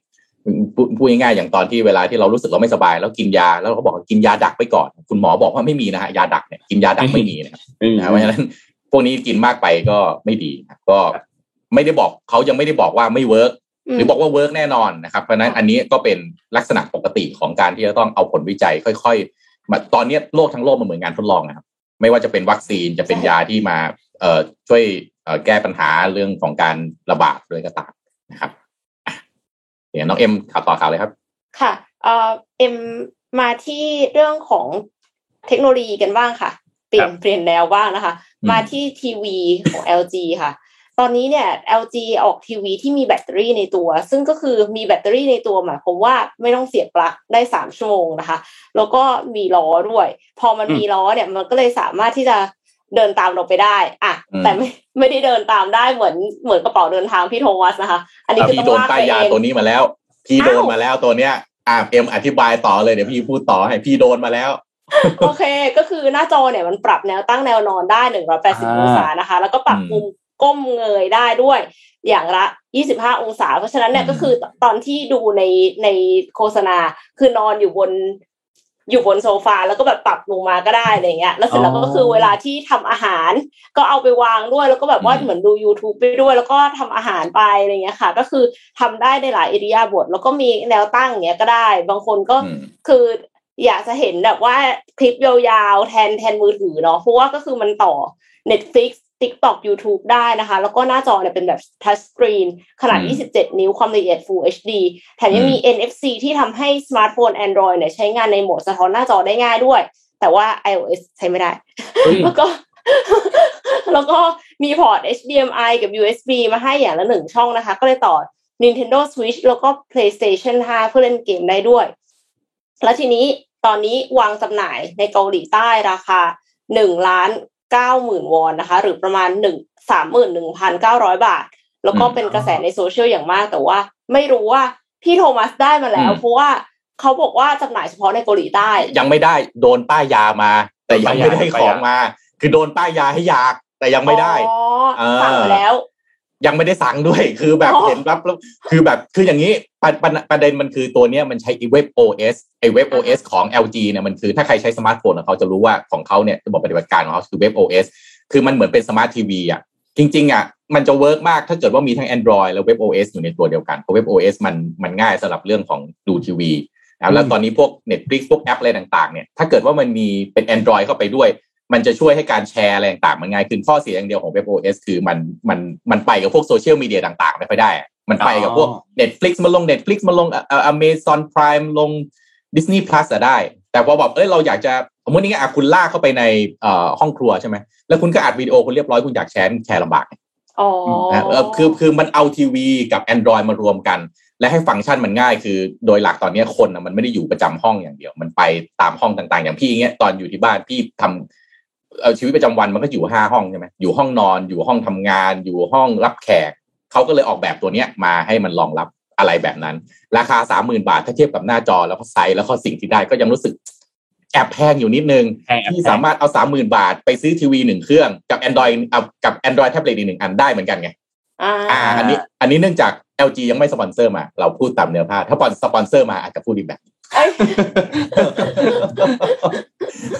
แต่เจ๋งแต่มากว่าเลยโดยรวมนะสวย คือมันสวยแบมากแบบว่าเอาสวยมากเอาไปวางอยู่ที่บ้านปั๊บเพื่อนมาบ้านจะต้องถามทุกคนเฮ้ยเอามาจากไหน แต่ประเด็นคือตอนนี้ไม่มีเพื่อนมาบ้านไงก็จบไม่เป็นไรได้ค่ะเราถ่ายรูปได้ค่ะ เราถ่ายวิดีโอได้ค่ะเรายังไม่โอเคจำเป็นที่จะต้องให้มีคนมาฟิสิก a l มาบ้านได้ มันเริ่มเหมือนในหนังที่แบบเป็นหนังโลกอนาคตอะที่แบบว่าอืมทุกที่จะมีจออยู่อยู่ที่ห้องครัวมีจออยู่บนโซฟามีจออยู่แต่อันนี้จอเดียวกันนะเออออืม ลากไปเอง ใช่ละเองคือคือกำลังคิดเหมือนกันว่าแบบว่า ตอนที่มันตั้งอยู่อะ มันมันสวยแหละ แต่ตอนจังหวะที่จะลากไปอะ จากโซฟาลากไปห้องครัว จากห้องครัวลากไปน้ำหนักเท่าไหร่อะตรงนู้พี่นหาอะเออตรงพี่หา description ไม่เจอน้ำหนักเท่าไหร่คือ มันจะต้องจับนะจับแล้วเดินอะใช่อันเอนั้นออารมณ์เหมือนเดินถือน้ำเกลือไปด้วยตลอดเวลาเฮ้ยเออเอาจริงจริงพี่ตอนแรใช่กใช่พี่ใช่ดูคล้ายคล้ายพี่นึกถึงรูปนั้นเลย คุณดูน้ำยืนอะคุณใช่ไหม คุณนอนอยู่บนเตียงใช่ไหมกำลังกดกดๆดูวิเห็นไอ้นี่ทำอาหารดีที่บ้านเรามีเตาอบเดี๋ยวต้องไปลองทำแต่ก็ต้องถือไอ้เนี่ยลากลงมาจากที่ห้องนอนชั้นบนลงมาที่ห้องครัวข้างล่างนึกสภาพดู ไม่งั้นคุณต้องซื้อสองเครื่องครับเห็นไหมคนละชั้นก็คนละเครื่องแล้วกันนะคะ คือถ้าจะทำขนาดนั้นนี่พอพี่โทมัสพูดว่าน้ำเกลือ เอ็มไม่อยากได้เลยอะ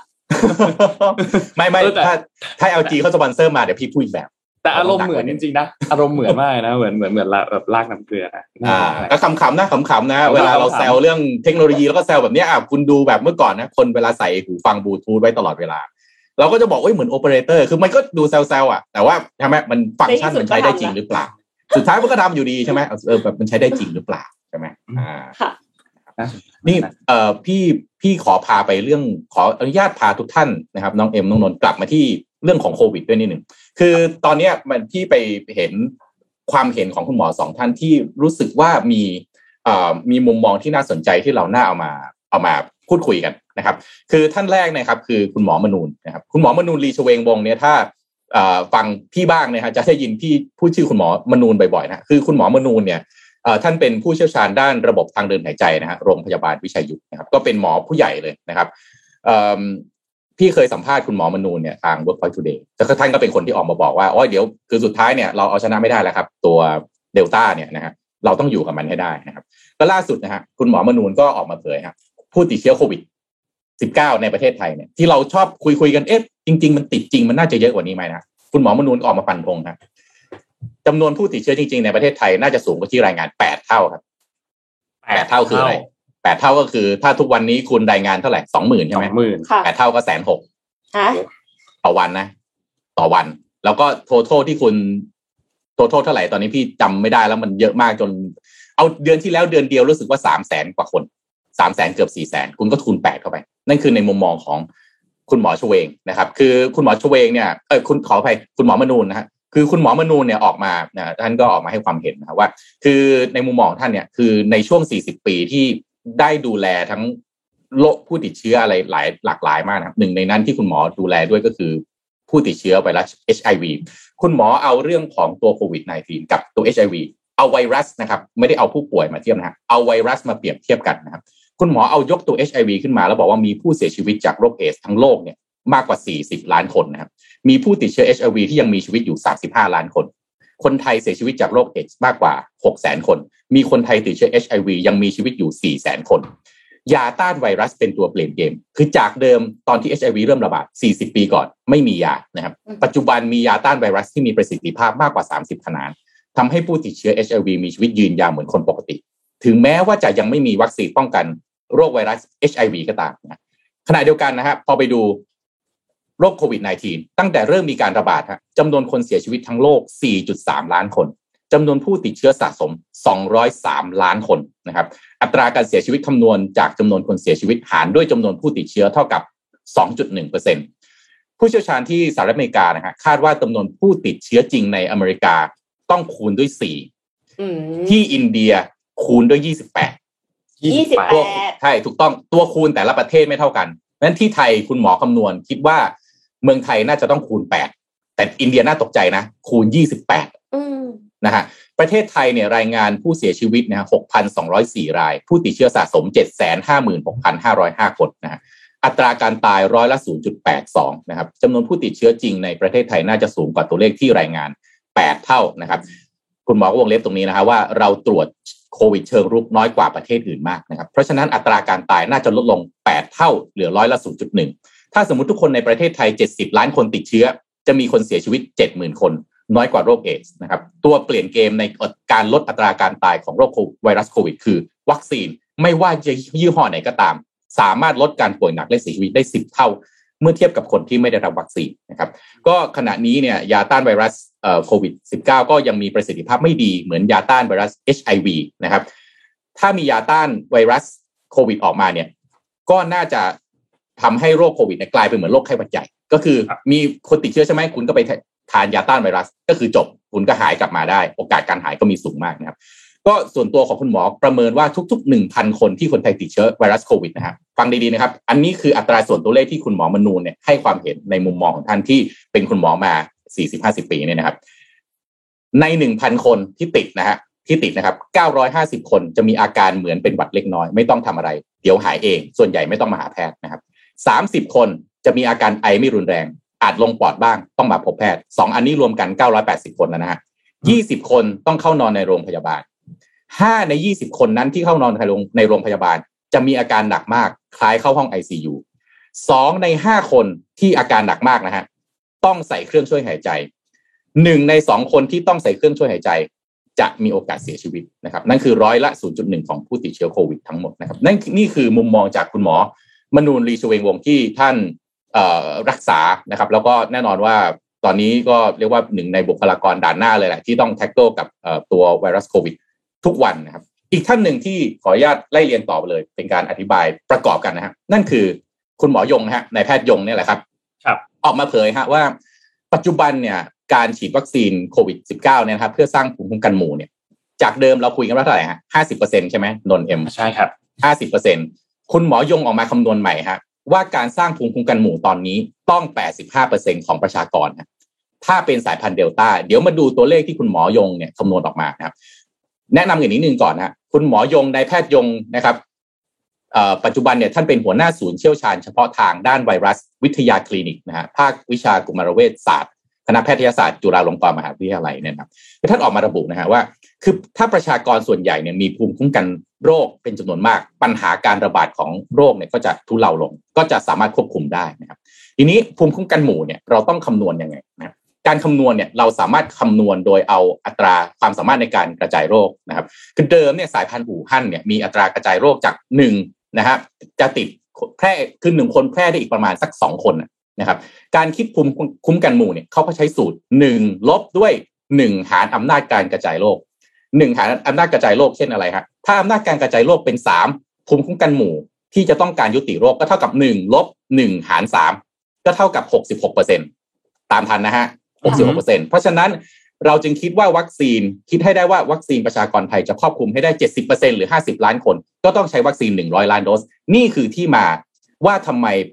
หนึ่งร้อยล้านโดสจึงเป็นเป้าหมายที่ทางภาครัฐบอกทุกครั้งนะครับ เพราะว่าเขาเอาสูตรนี่แหละก็คือว่า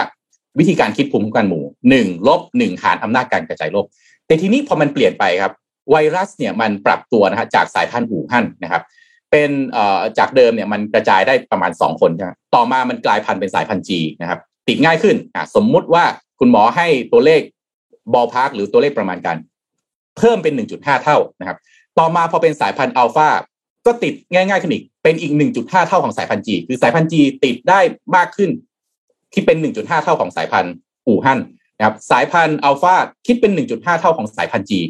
แล้วพอมาเป็นสายพันธุ์เดลต้าก็ติดได้ง่ายขึ้นอีก 1.5 ของสายพันธุ์อัลฟา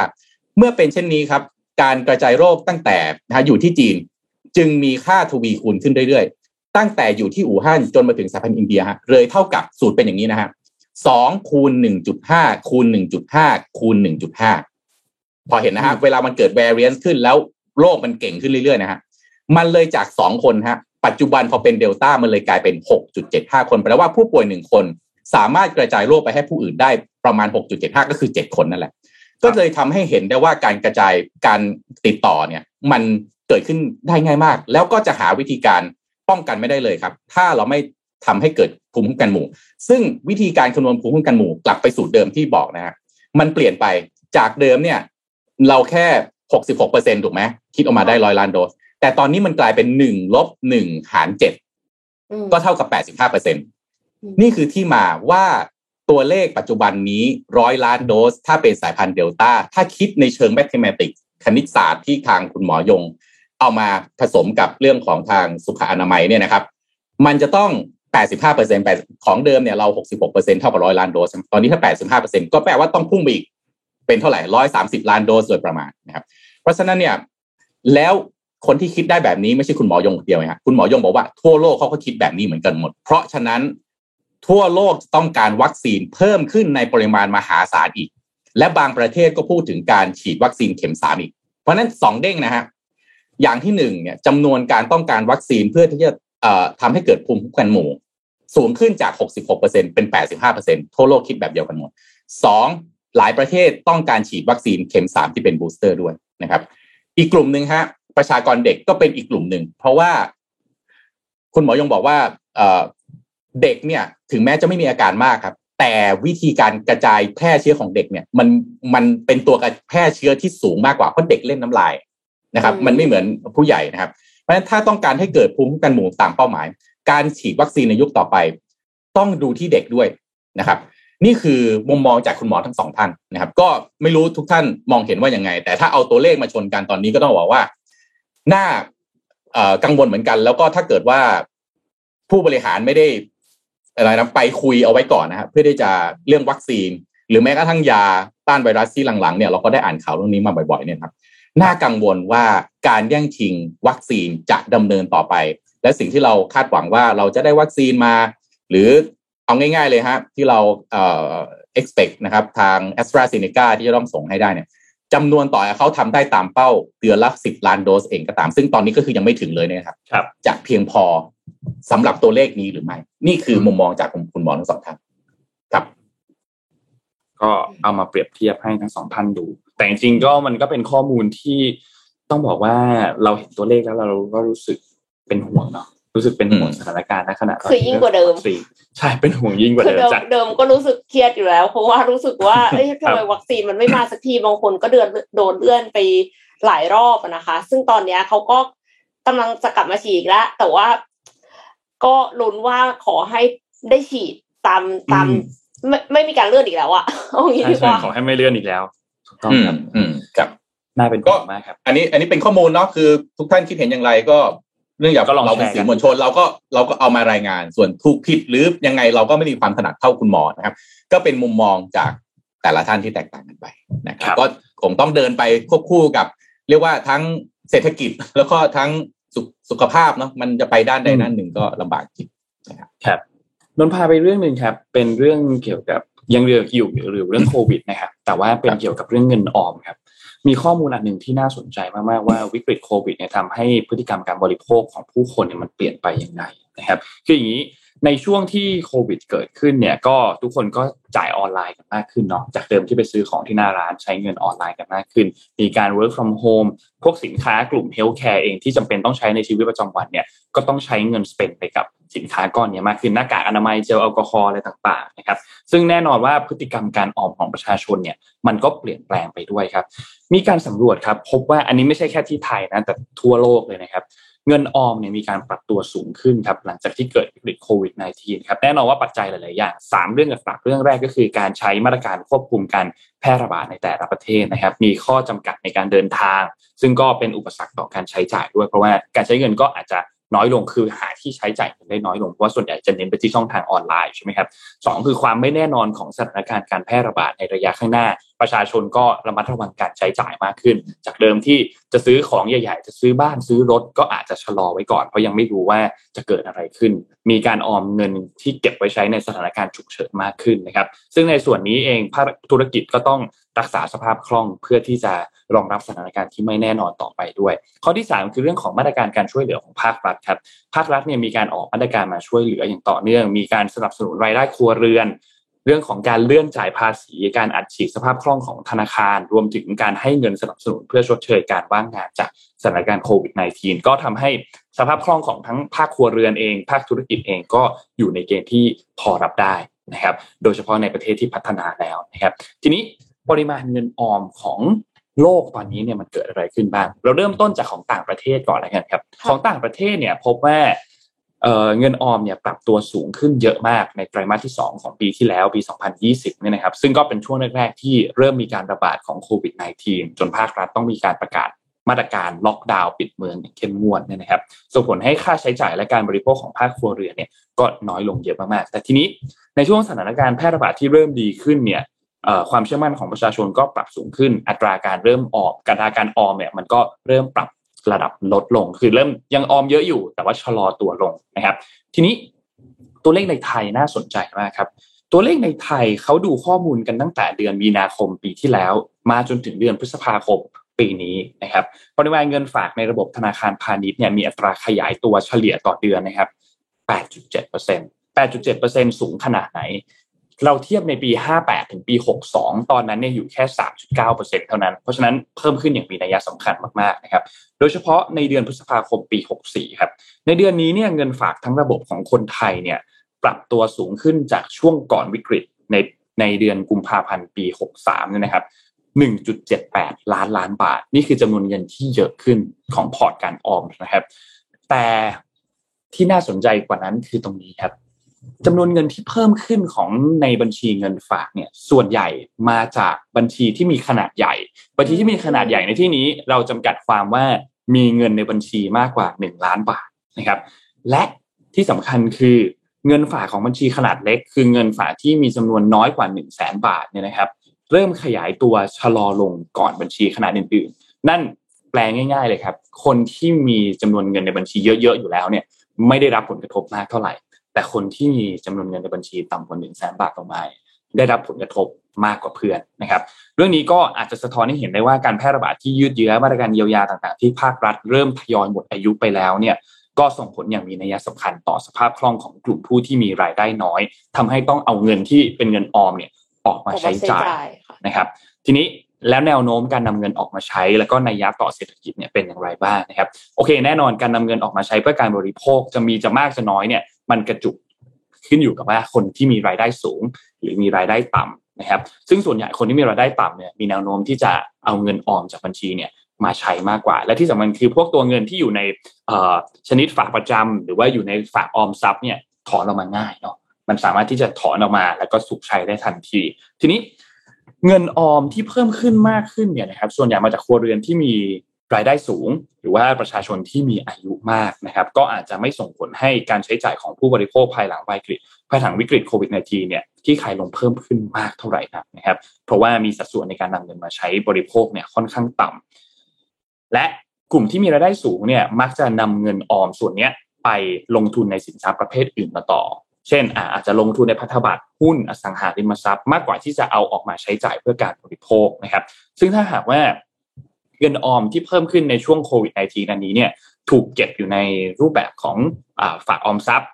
หรือเงินฝากเผื่อเรียกเนี่ยนะครับจะทำให้ประชาชนมีโอกาสนำเงินดังกล่าวออกมาใช้จ่ายง่ายกว่าเพราะว่าแน่นอนแหละเรื่องของตัวสภาพคล่องมันมันใช้ง่ายกว่าถูกไหมครับ แต่ทีนี้ที่น่าสนใจอันนี้ฟังดีๆนะมันอาจจะฟังดูงงนิดนึงจะอธิบายช้าๆนะครับ ข้อมูลจากธนาคารแห่งประเทศไทยนะครับ บอกว่าเงินออมที่เพิ่มขึ้นในไทยส่วนใหญ่เนี่ยกระจุกตัวอยู่ในบัญชีขนาดใหญ่ มันขนาดไหนมันเยอะมากเลยครับนี่ครับบัญชีที่มีขนาดใหญ่คือหนึ่งล้านขึ้นบาทขึ้นไปเนี่ยนะครับ คิดเป็น 91%ของปริมาณเงินฝากที่เพิ่มขึ้นทั้งหมด ซึ่งเพิ่มขึ้น 1.6 ล้านล้านบาท แต่ตัวจำนวนบัญชีอันนี้เนี่ยคิดเป็นแค่ 1.6%ของจำนวนบัญชีทั้งหมด นั่นหมายความว่าจำนวนเงินมีสมมติมีอยู่ 100 บัญชี ทั้งทั้งประเทศเนี่ยมีอยู่ 100 บัญชี มีแค่ 1.6%เท่านั้นที่จำนวนเงินเพิ่มขึ้น แต่จำนวนเงินที่เพิ่มขึ้นใน 1.6%เนี่ยมันเพิ่มขึ้นเยอะมาก 1.6 ล้านล้านบาท เพิ่มขึ้นเยอะมาก เพิ่มขึ้น 91%ของจำนวนเงินฝากที่เพิ่มขึ้นทั้งหมด แต่ในขณะเดียวกันครับจำนวนที่เป็นบัญชีเงินฝากขนาดเล็กเนี่ยนะครับที่ต่ำกว่า1 0 0 0 0แสนบาทเนี่ยมีมูลค่าเพิ่มขึ้นเพียงแค่ 2.7 หมื่นล้านบาทเท่านั้น ซึ่งคิดเป็น 1.56%ของเงินฝากที่เพิ่มขึ้น แต่สัดส่วนบัญชีจำนวนบัญชีเนี่ยมีถึง 91.22%ของจำนวนบัญชีทั้งหมดครับ อันนี้แสดงให้เห็นชัดเจนมากว่ากลุ่มเล็กเนี่ยที่มีจำนวนบัญชีเยอะๆเนี่ยที่มีแต่จำนวนเงินน้อยเนี่ยจำนวนเงินเพิ่มเพิ่มขึ้นน้อยมาก แต่กลุ่มที่เป็นจำนวนบัญชีที่พอร์ตใหญ่มากจำนวนเงินเยอะมากเนี่ยที่มีสัดส่วนตัวจำนวนบัญชีน้อยมาก เงินเพิ่มขึ้นเยอะมาก ดังนั้นถ้าหากว่าการแพร่แพร่ระบาดเนี่ยมันสิ้นสุดลงนะครับ ปริมาณเงินฝากในไทยที่เพิ่มสูงขึ้นมากอันนี้เนี่ย อาจจะไม่ได้ถูกนำมาเป็นเม็ดเงินที่ใช้จ่ายในระบบเศรษฐกิจมากนักครับ เพราะว่าเงินออมที่เพิ่มขึ้นมากกว่า 91%เนี่ยกระจุกตัวในกลุ่มผู้ที่มีรายได้สูง ซึ่งมีจำนวนน้อยทำให้แนวโน้มปริมาณเงินออมที่จะถูกนำมาใช้ในระยะข้างหน้าเนี่ยก็ค่อนข้างน้อยเช่นเดียวกันนะครับ ดังนั้นแรงสนับสนุนเงินออมต่อเป็นอัพดีมานของไทยในช่วงสถานการณ์ที่การแพร่ระบาดที่คลายลงแล้วเนี่ยจึงไม่น่าจะมีมากเท่าไหร่ครับ ก็ แม้ว่าวิกฤตโควิด -19 เนี่ยอาจจะทำให้จำนวนเงินออมมันเยอะขึ้น แต่ว่าเงินส่วนใหญ่แล้วก็ยังกระจุกตัวอยู่ในกลุ่มที่เป็นกลุ่มที่มีรายได้สูง ซึ่งมีจำนวนน้อย แล้วก็อัตราการนำเงินมาใช้ในการบริโภคเองก็ต่ำด้วยนะครับเงินออมที่เพิ่มสูงขึ้นอันนี้เนี่ยอาจจะไม่ได้ถูกนำมาใช้ในเศรษฐกิจมากนักนะครับ เพราะฉะนั้นธุรกิจต่างๆ ที่คาดกันว่า เดี๋ยวพอหลังวิกฤตจบลงเนี่ยทุกอย่างจะกลับมาดีขึ้น ก็ต้องวางแผนเผื่อส่วนนี้ไว้ด้วย เพราะว่าคนส่วนใหญ่กำลังจ่ายลดลง นะครับก็ฝากถึงคนดูครับ หลังจากสถานการณ์นี้เนี่ยก็ยอดขายหรือร้านค้าต่างๆ ก็อาจจะยังไม่สามารถที่จะกลับมาเหมือนเดิมได้นะครับ เงินออมเพิ่มขึ้น แต่ว่าอยู่ในกลุ่มที่มีรายได้สูงภาคธุรกิจภาคเอกชนร้านค้าต่างๆ อาจจะต้องลองมองหาวิธีการปรับตัวในระยะยาว เพื่อที่จะตอบรับกับรูปแบบเศรษฐกิจที่ยังไม่น่าจะกลับมาสู่สภาวะปกติในเร็วๆนี้ครับก็ขอบคุณข้อมูลดีๆจาก SCB EIC ด้วยครับ อันนี้เป็นข้อมูลที่น่าสนใจมากครับ นี่รู้ไหมบนก่อนพี่พี่รายงานเรื่องความเหลื่อมล้ำเนี่ยธนาคารแห่งประเทศไทยเนี่ยเวลาเขามองว่าคนจะมีปัญหาในเรื่องการออมหรือไม่เนี่ยเขาดูเขาดูอันนี้นะเขาดูว่าคุณสามารถคุณมีเงินออมเพียงพอสำหรับค่าใช้จ่ายปกติของคุณเนี่ย ได้ถึงสามเดือนหรือเปล่าอืมสามเดือนนะสามเดือนนี่พี่ว่าน้อยมากนะคะวิกฤตยังไม่ไปถึงไหนเลยมุมพี่นะคือสามเดือนคือ ถ้าคุณไปดูเอ่อคนที่เขาต้องทำงานหาเช้ากินค่ำนั้นเป็นไปไม่ได้เลยนะครับอืม เก็บถึงสามเดือนไม่มีนะครับ คือทุกวันเนี่ยต้องถ้าคุณไปดูไลฟ์สไตล์วิธีการใช้ชีวิตเนี่ย หมุนได้เช้าจ่ายเย็นหลายหลายอย่างก็คือต้องกู้หนี้ยืมสินมานะครับ กู้นอกระบบบ้างละยืมร้านข้างๆบ้างละเพราะนั้นเนี่ยไอ้สมมติฐานเดิมที่บอกว่าให้ยต้องมีเงินเก็บสามเดือนนี่ไม่ได้นะครับ เพราะนั้นตอนนี้ไอ้ปัญหาเรื่องของเงินเก็บเงินออมเนี่ยเป็นปัญหาใหญ่ของประเทศนะครับ ไม่ใช่ว่าคนไทยไม่มีนิสัยการออมไม่ใช่ ปัญหามันคือไม่รู้จะหาจากไหนมาออม นี่ต้องมาดูกันใหม่นะครับแล้วเราอาจจะต้องไปดูเรื่องความเหลื่อมล้ำเนี่ยมันเป็นปัญหาใหญ่มากอย่างเมื่อกี้ตัวเลขที่ได้รายงานไปเนี่ยนะหนึ่งเปอร์เซ็นเท่านั้นเองที่มีจำนวนเงินเก็บเพิ่มขึ้นแต่ไอ้เพิ่มขึ้นมันเพิ่มแบบ เยอะเรียกว่าเยอะกว่าอีกเก้าสิบกว่าเปอร์เซ็นต์ที่เหลือทั้งหมดรวมกันครับถูกต้องครับ ค่ะอันน้องเอ็มต่อข่าวอีกหน่อยไหมฮะเอ่อขอขายของนิดนึงค่ะต่อเลยครับ คือว่า คือหลายคนนะคะก็ได้รับผลกระทบจากโควิด -19 คือบางคนก็อาจจะต้องถูกลดเงินเดือนในขณะเดียวกันก็คือลดชั่วโมงการทำงานใช่ไหมคะดังนั้นการหาอาชีพเสร็จการหาอาชีพเสริมเนี่ยก็เป็นอีกทางเลือกหนึ่งนะคะ ถ้ายังไม่รู้ว่าจะหาอาชีพเสริมอะไรนะคะ Career Table ค่ะ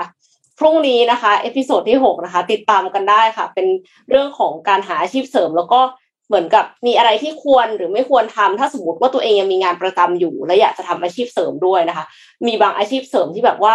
พูดกันเยอะมาก แต่ว่าจริงๆ ถ้าทำอาชีพนั้นเนี่ย คุณอาจจะเสียอาชีพหลักไป ดังนั้นอืมก็ฝาก career table ไว้ด้วยนะคะ โอเคต่อข่าวได้ค่ะป้ายยาวันนี้เรียบร้อยขายของนี่เรียบร้อยป้ายยาอันนี้ไม่ได้ป้ายยาขายของอันนี่เรียกว่าเอาของดีๆ มาบอกต่อกัน ไม่ใช่ขายของนะใช่เออต้อแนะงบอกว่าคอนเทนนำต์แนะของนำทางเลือก อ่า Career Table นี่น้องเอ็มตั้งใจทำมากนะ พี่เข้าไปฟังแล้วพี่ยังทึ่งเลยโอ้โหของดีครับ ของรีเสิร์ชข้อมูลมาดีมากนะค่ะ ก็มีอีกข่าวหนึ่งค่ะ เป็นเรื่องของมาเลเซียนะคะ มาเลเซียเนี่ยเริ่มผ่อนคลายมาตรการคุมโควิด ให้ผู้ฉีดวัคซีนครบโดสใน 8 รัฐ เริ่มวันนี้ค่ะเอ่อนายกรัฐมนตรีมาเลเซียเนี่ยออกแถลงการณ์ว่ารัฐบาลมาเลเซียจะผ่อนคลายข้อจำกัดในการควบคุมการแพร่ระบาดของโควิด -19 ให้กับผู้ที่ฉีดวัคซีน ครบ 2 โดสแล้วในรัฐ 8รัฐที่เข้าเกณฑ์ ก็คือยอดผู้ติดเชื้อที่ลดลง แล้วก็อัอัตราการฉีดวัคซีนที่สูง มีผลในวันนี้จะอนุญาตให้ประชาชนรับประทานอาหารที่ร้านได้นะคะ เล่นกีฬากลางแจ้งแบบไม่รวมกลุ่ม แล้วก็ท่องเที่ยวข้ามรัฐได้ แต่ยังไม่มีผลบังคับใช้ในกรุงกัวลาลัมเปอร์และพื้นที่โดยรอบ เพราะว่ายังคงมีอัตราการแพร่ระบาดที่สูงที่สุดในประเทศ คือถ้าเห็นกราฟเนี่ยนะคะจะเห็นว่าติดเชื้อต่อวันเนี่ยก็ น้อยกว่าเรานิดหน่อยเท่านั้นเองนะคะ ก็คือเกือบเกือบจะสองหมื่นแล้วนะคะ แต่ว่ากำลังจะผ่อนคลาย มีมาตรการผ่อนคลายเอ่อนอกจากนี้นะคะ รัฐบาลมาเลเซียยังจะอนุญาตให้ประชาชนที่ฉีดวัคซีนครบสองโดส รวมถึงชาวต่างชาติที่มีถิ่นพำนักในมาเลเซียเนี่ยกักตัวที่บ้านได้หลังจากที่เดินทางมาจากต่างประเทศไม่ว่าจะอยู่ในรัฐใดก็ตาม และรัฐบาลก็ยังพิจารณาผ่อนคลายมาตรการควบคุมโรคในหลายภาคส่วนของเศรษฐกิจที่จะประกาศในเร็วๆนี้ด้วยค่ะ ทั้งนี้มาเลเซียเนี่ยเข้าสู่การล็อกดาวน์มาตั้งแต่วันที่หนึ่งมิถุนายนที่ผ่านมา และถึงแม้ว่ายอดผู้ติดเชื้อรายวันก็ยังสูงขึ้นตลอดเลยนะคะ ดูจากกราฟที่ผ่านที่เห็นอยู่บนจอ หลายรัฐก็เริ่มมีความคืบหน้าค่ะในการควบคุมการแพร่ระบาดเมื่อเดือนที่ผ่านมาคือ เข้าใจว่าอย่างกลาลัมเปอร์อย่างเงี้ย อาจจะยังแพร่เยอะอยู่ แต่ว่าในแปดรัฐที่จะให้กินอาหารในร้านได้แล้วเนี่ย น่าจะสถานการณ์ดีขึ้นแล้วค่ะ ก็เลยค่อยๆปลดล็อกทีละรัฐ ก็ มาเลเซียก็อาจจะเหมือนกับไม่ไหวแล้วเหมือนกันเนาะเพราะว่าถ้าแบบปิดเศรษฐกิจนานๆ คนก็ไม่มีจะกินก็อย่างที่นนบอกไปว่า คนที่มีรายได้น้อยก็คือ ก็คือยิ่งแย่ลงไปใหญ่ ถูกต้องครับ มันก็เลยต้องค่อยๆทยอยเปิดถึงแม้ว่าจะคือเหมือนกับต้องยอมอยู่กับความเสี่ยงประมาณนึงค่ะนนพาไปอีกเรื่องหนึ่งครับ คือเรื่องของตัวราคาน้ำมันครับ ราคาน้ำมันที่เรารายงานกันอยู่ทุกวันตอนนี้ที่ทุกท่านเห็นว่าโอเค ราคามันตกลงค่อนข้างเยอะนะครับไออย่าง West Texas Intermediate ตอนนี้ก็อยู่ประมาณ 66 ใช่ไหมครับ แล้วก็ Brent crude oil อยู่ที่ประมาณ 68ถึง69 ทีนี้มันก็มีปัจจัยที่เกิดขึ้นหลายเรื่องครับโอเค เรื่องแรกเนี่ยมันเกิดขึ้นจากเรื่องของมาตรการล็อกดาวน์ต่างๆ ที่มันเริ่มมีกลับมาอีกครั้งหนึ่งในบางประเทศนะครับทำให้เขาก็คาดการปริมาณการ ความความต้องการน้ำมันเนี่ยมันก็ลดลงไปด้วยเช่นเดียวกัน นั่นก็เป็นอีกหนึ่งเหตุผลที่ทำให้ตัวราคาน้ำมันเนี่ยมันตกลงไป ทีนี้อีกเรื่องหนึ่งเนี่ยคือทางด้านขององค์การสหประชาชาติหรือว่า UN เนี่ยนะครับได้ออกมาเรียกร้องให้นานาชาติเนี่ยมีการยุติการใช้เชื้อเพลิงฟอสซิลหรือว่าถ่านหินนะครับ ก็แน่นอนแหละเรื่องของตัวการใช้พลังงานเหล่านี้เนี่ยที่เป็นพลังงานฟอสซิลพลังงานถ่านหินเนี่ยมันทำให้เกิดมลพิษค่อนข้างสูง นะครับ UN เองก็ออกมาควบคุม เพราะว่ามีรายงานงานหนึ่งครับของคณะกรรมการระหว่างรัฐบาลว่าด้วยเรื่องของการเปลี่ยนแปลงทางสภาพภูมิอากาศหรือว่า IPCC เนี่ยนะครับ บอกว่า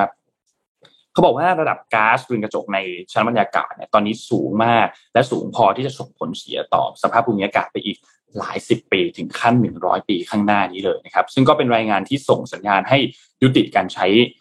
พลังงานเหล่านี้ก่อนที่มันจะทำลายโลกนะครับ ซึ่งนายกูเทเรสเนี่ยนะครับก็ได้มีการออกแถลงการในครั้งนี้ด้วย ซึ่งและนอกจากนี้ครับเรื่องของราคาน้ำมันที่ถูกกดดันจากเรื่องของ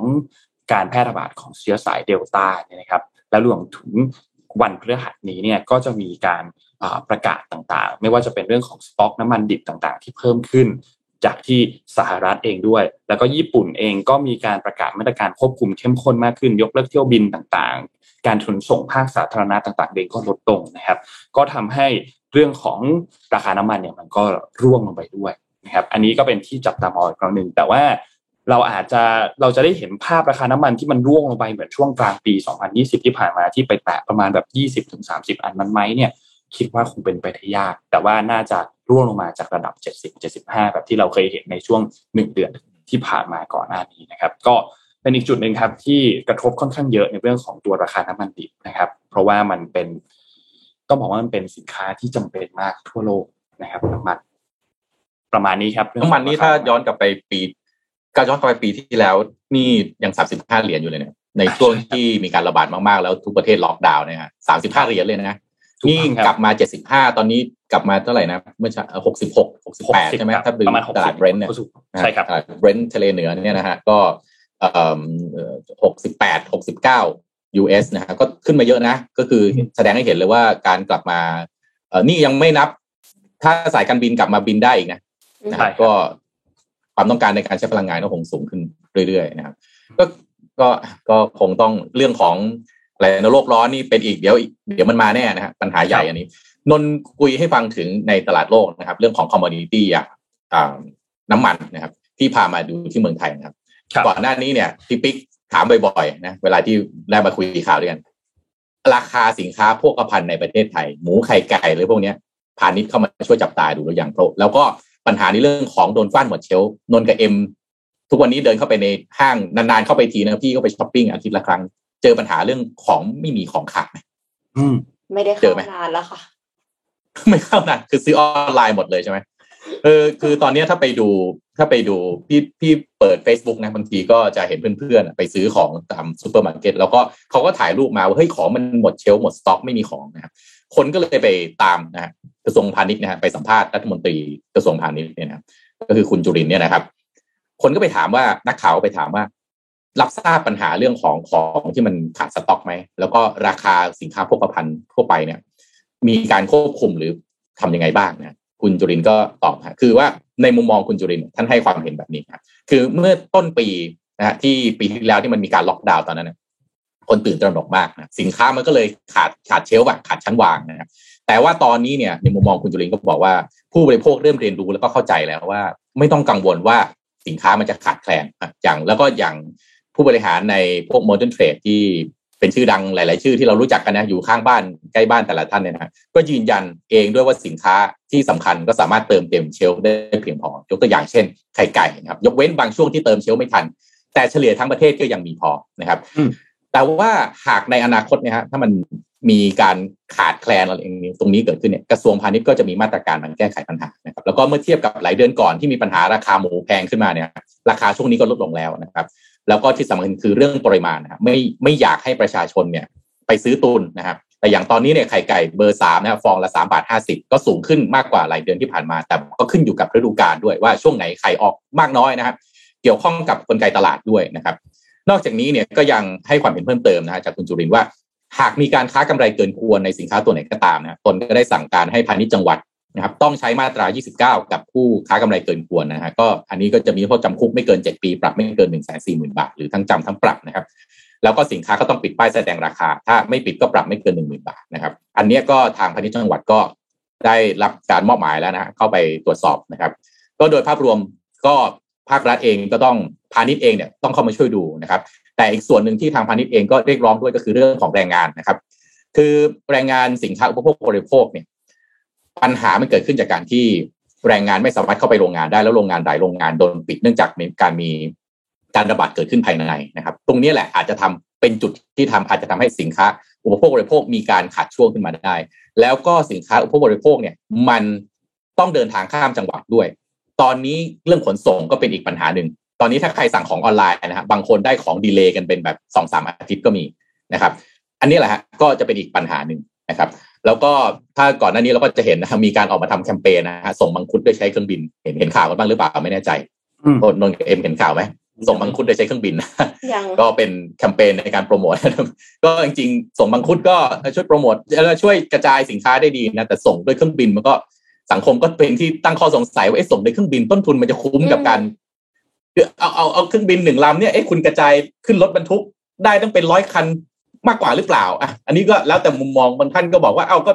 ก็เอาเครื่องบินมามันก็ส่งได้ไวบางท่านก็บอกว่าเอ้ยเอาไอ้ต้นทุนที่คุณไปเอาขึ้นเครื่องบินนั่นน่ะเอามาลงรถบรรทุกดีกว่าไหมก็แล้วแต่มุมมองกันไปนะครับ ตอนนี้ก็ผลไม้นะครับ ค่อนข้างจะล้นตลาดมาก เราจะเห็นบางเกษตรกรบางท่านก็เอาลำไยมาขายในกิโลละสี่บาทไอ้มองเนี้ยก็เป็นอะไรที่น่าเห็นใจพี่น้องเกษตรกรมากนะครับ ก็คงต้องช่วยกันดูนะ ถ้ามีโอกาสก็คงอาจจะต้องช่วยกันอุดหนุนนะฮะเพราะว่าผลผลิตออกมาแล้วก็ ส่งส่งไปขายที่ไหนอาจจะยังไม่ได้นะอีกข่าวหนึ่งนะครับแล้วเดี๋ยวเราชวนคุยกันนิดนึงนะครับ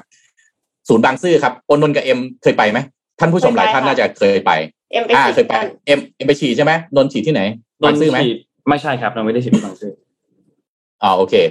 คือบางซื่อเนี่ยต้องบอกว่าถ้าใครเคยไปจะรู้มันใหญ่มากเอ็มเดินเข้าไปนี่เห็นป้ายไหมป้ายบอกทางข้างบนน่ะ เวลาเข้าไปในสถานีอะอันนี้เป็นรถไฟชานเมืองอันนี้รถไฟฟ้า คือดูจนงงอะว่ามันแบบ เรายังเก่งคือเดินเข้าไปฉีดวัคซีนอย่างเดียวเลยใช่ไหมอะคืออย่างนี้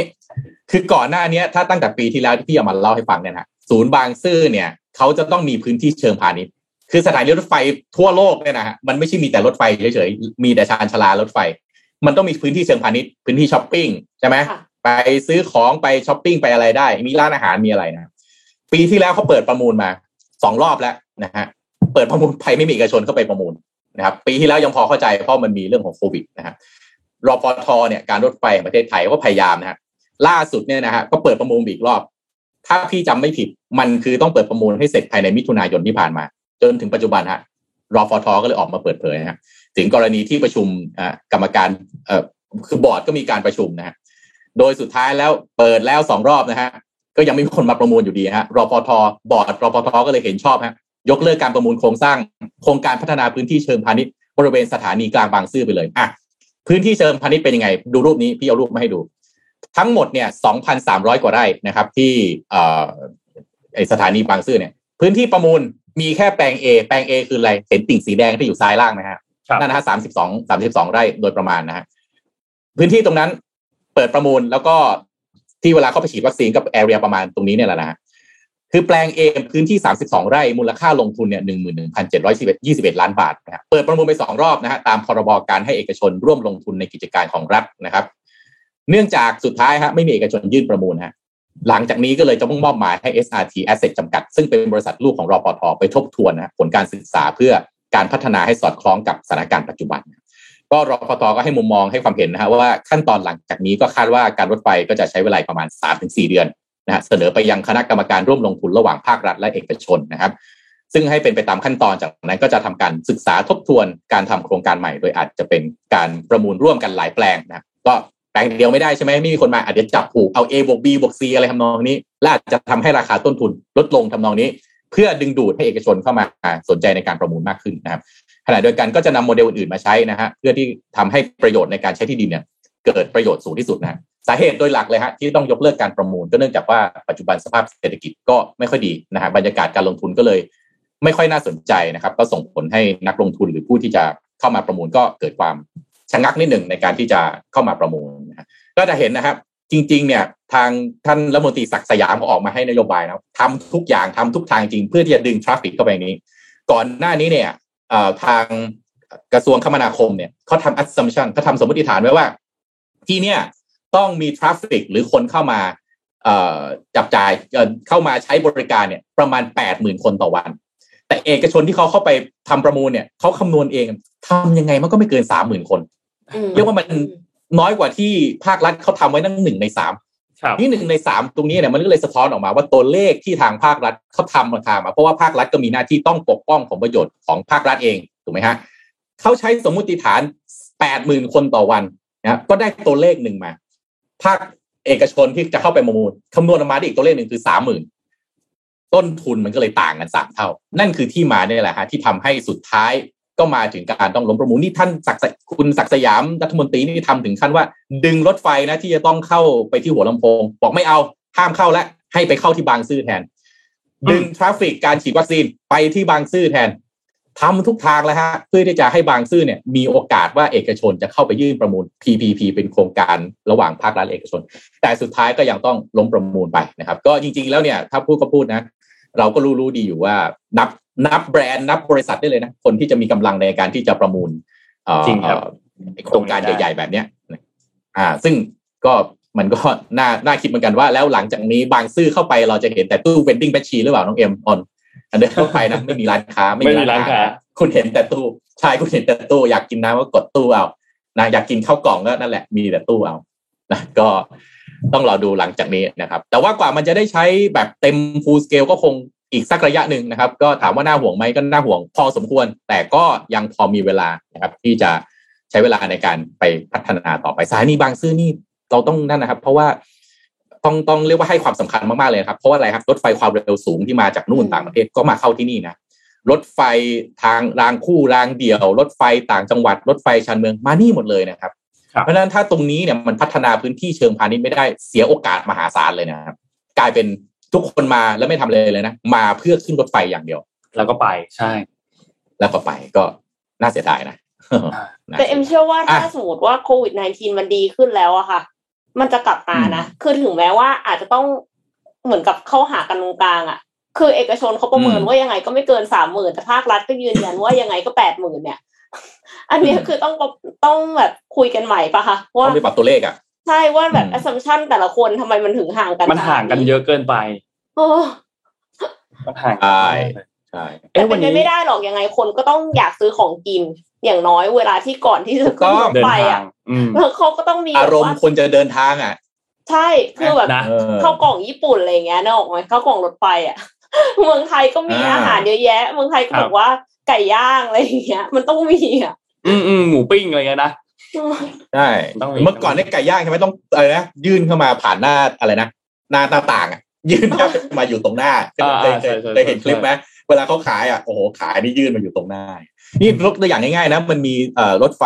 สายหนึ่งอะที่ไปไอ้มาบกระเบาจีระที่พี่บอกว่ามันวิ่งไปเนี่ย มันสูงมันมีทางยกระดับสูงที่สุดในประเทศไทยอะห้าสิบห้าสิบเมตรนะฮะแล้วก็มีลอดอุโมงค์ที่ระยะทางไกลที่สุดของประเทศไทยคือห้ากิโลเมตร วิวข้างหน้าเป็นเขาใหญ่ ลองคิดสภาพดู คุณจะไปเที่ยวโคราชเขาใหญ่เนี่ยฮะคุณมาขึ้นรถไฟที่บางซื่อเนาะอารมณ์ของคุณเนี่ย มันต้องอยากอะไร ซื้อข้าวกล่อง ซื้อขนม ใช่ไหมไปนั่งกินดูวิวเขาใหญ่มันต้องฟิลนั้นอยู่แล้ว นี่เราพูดแค่เส้นทางเดียวนะ แต่จริงๆมันไปเหนือขึ้นเชียงใหม่ลงประดังเบซาอะไรอีกนะครับเออ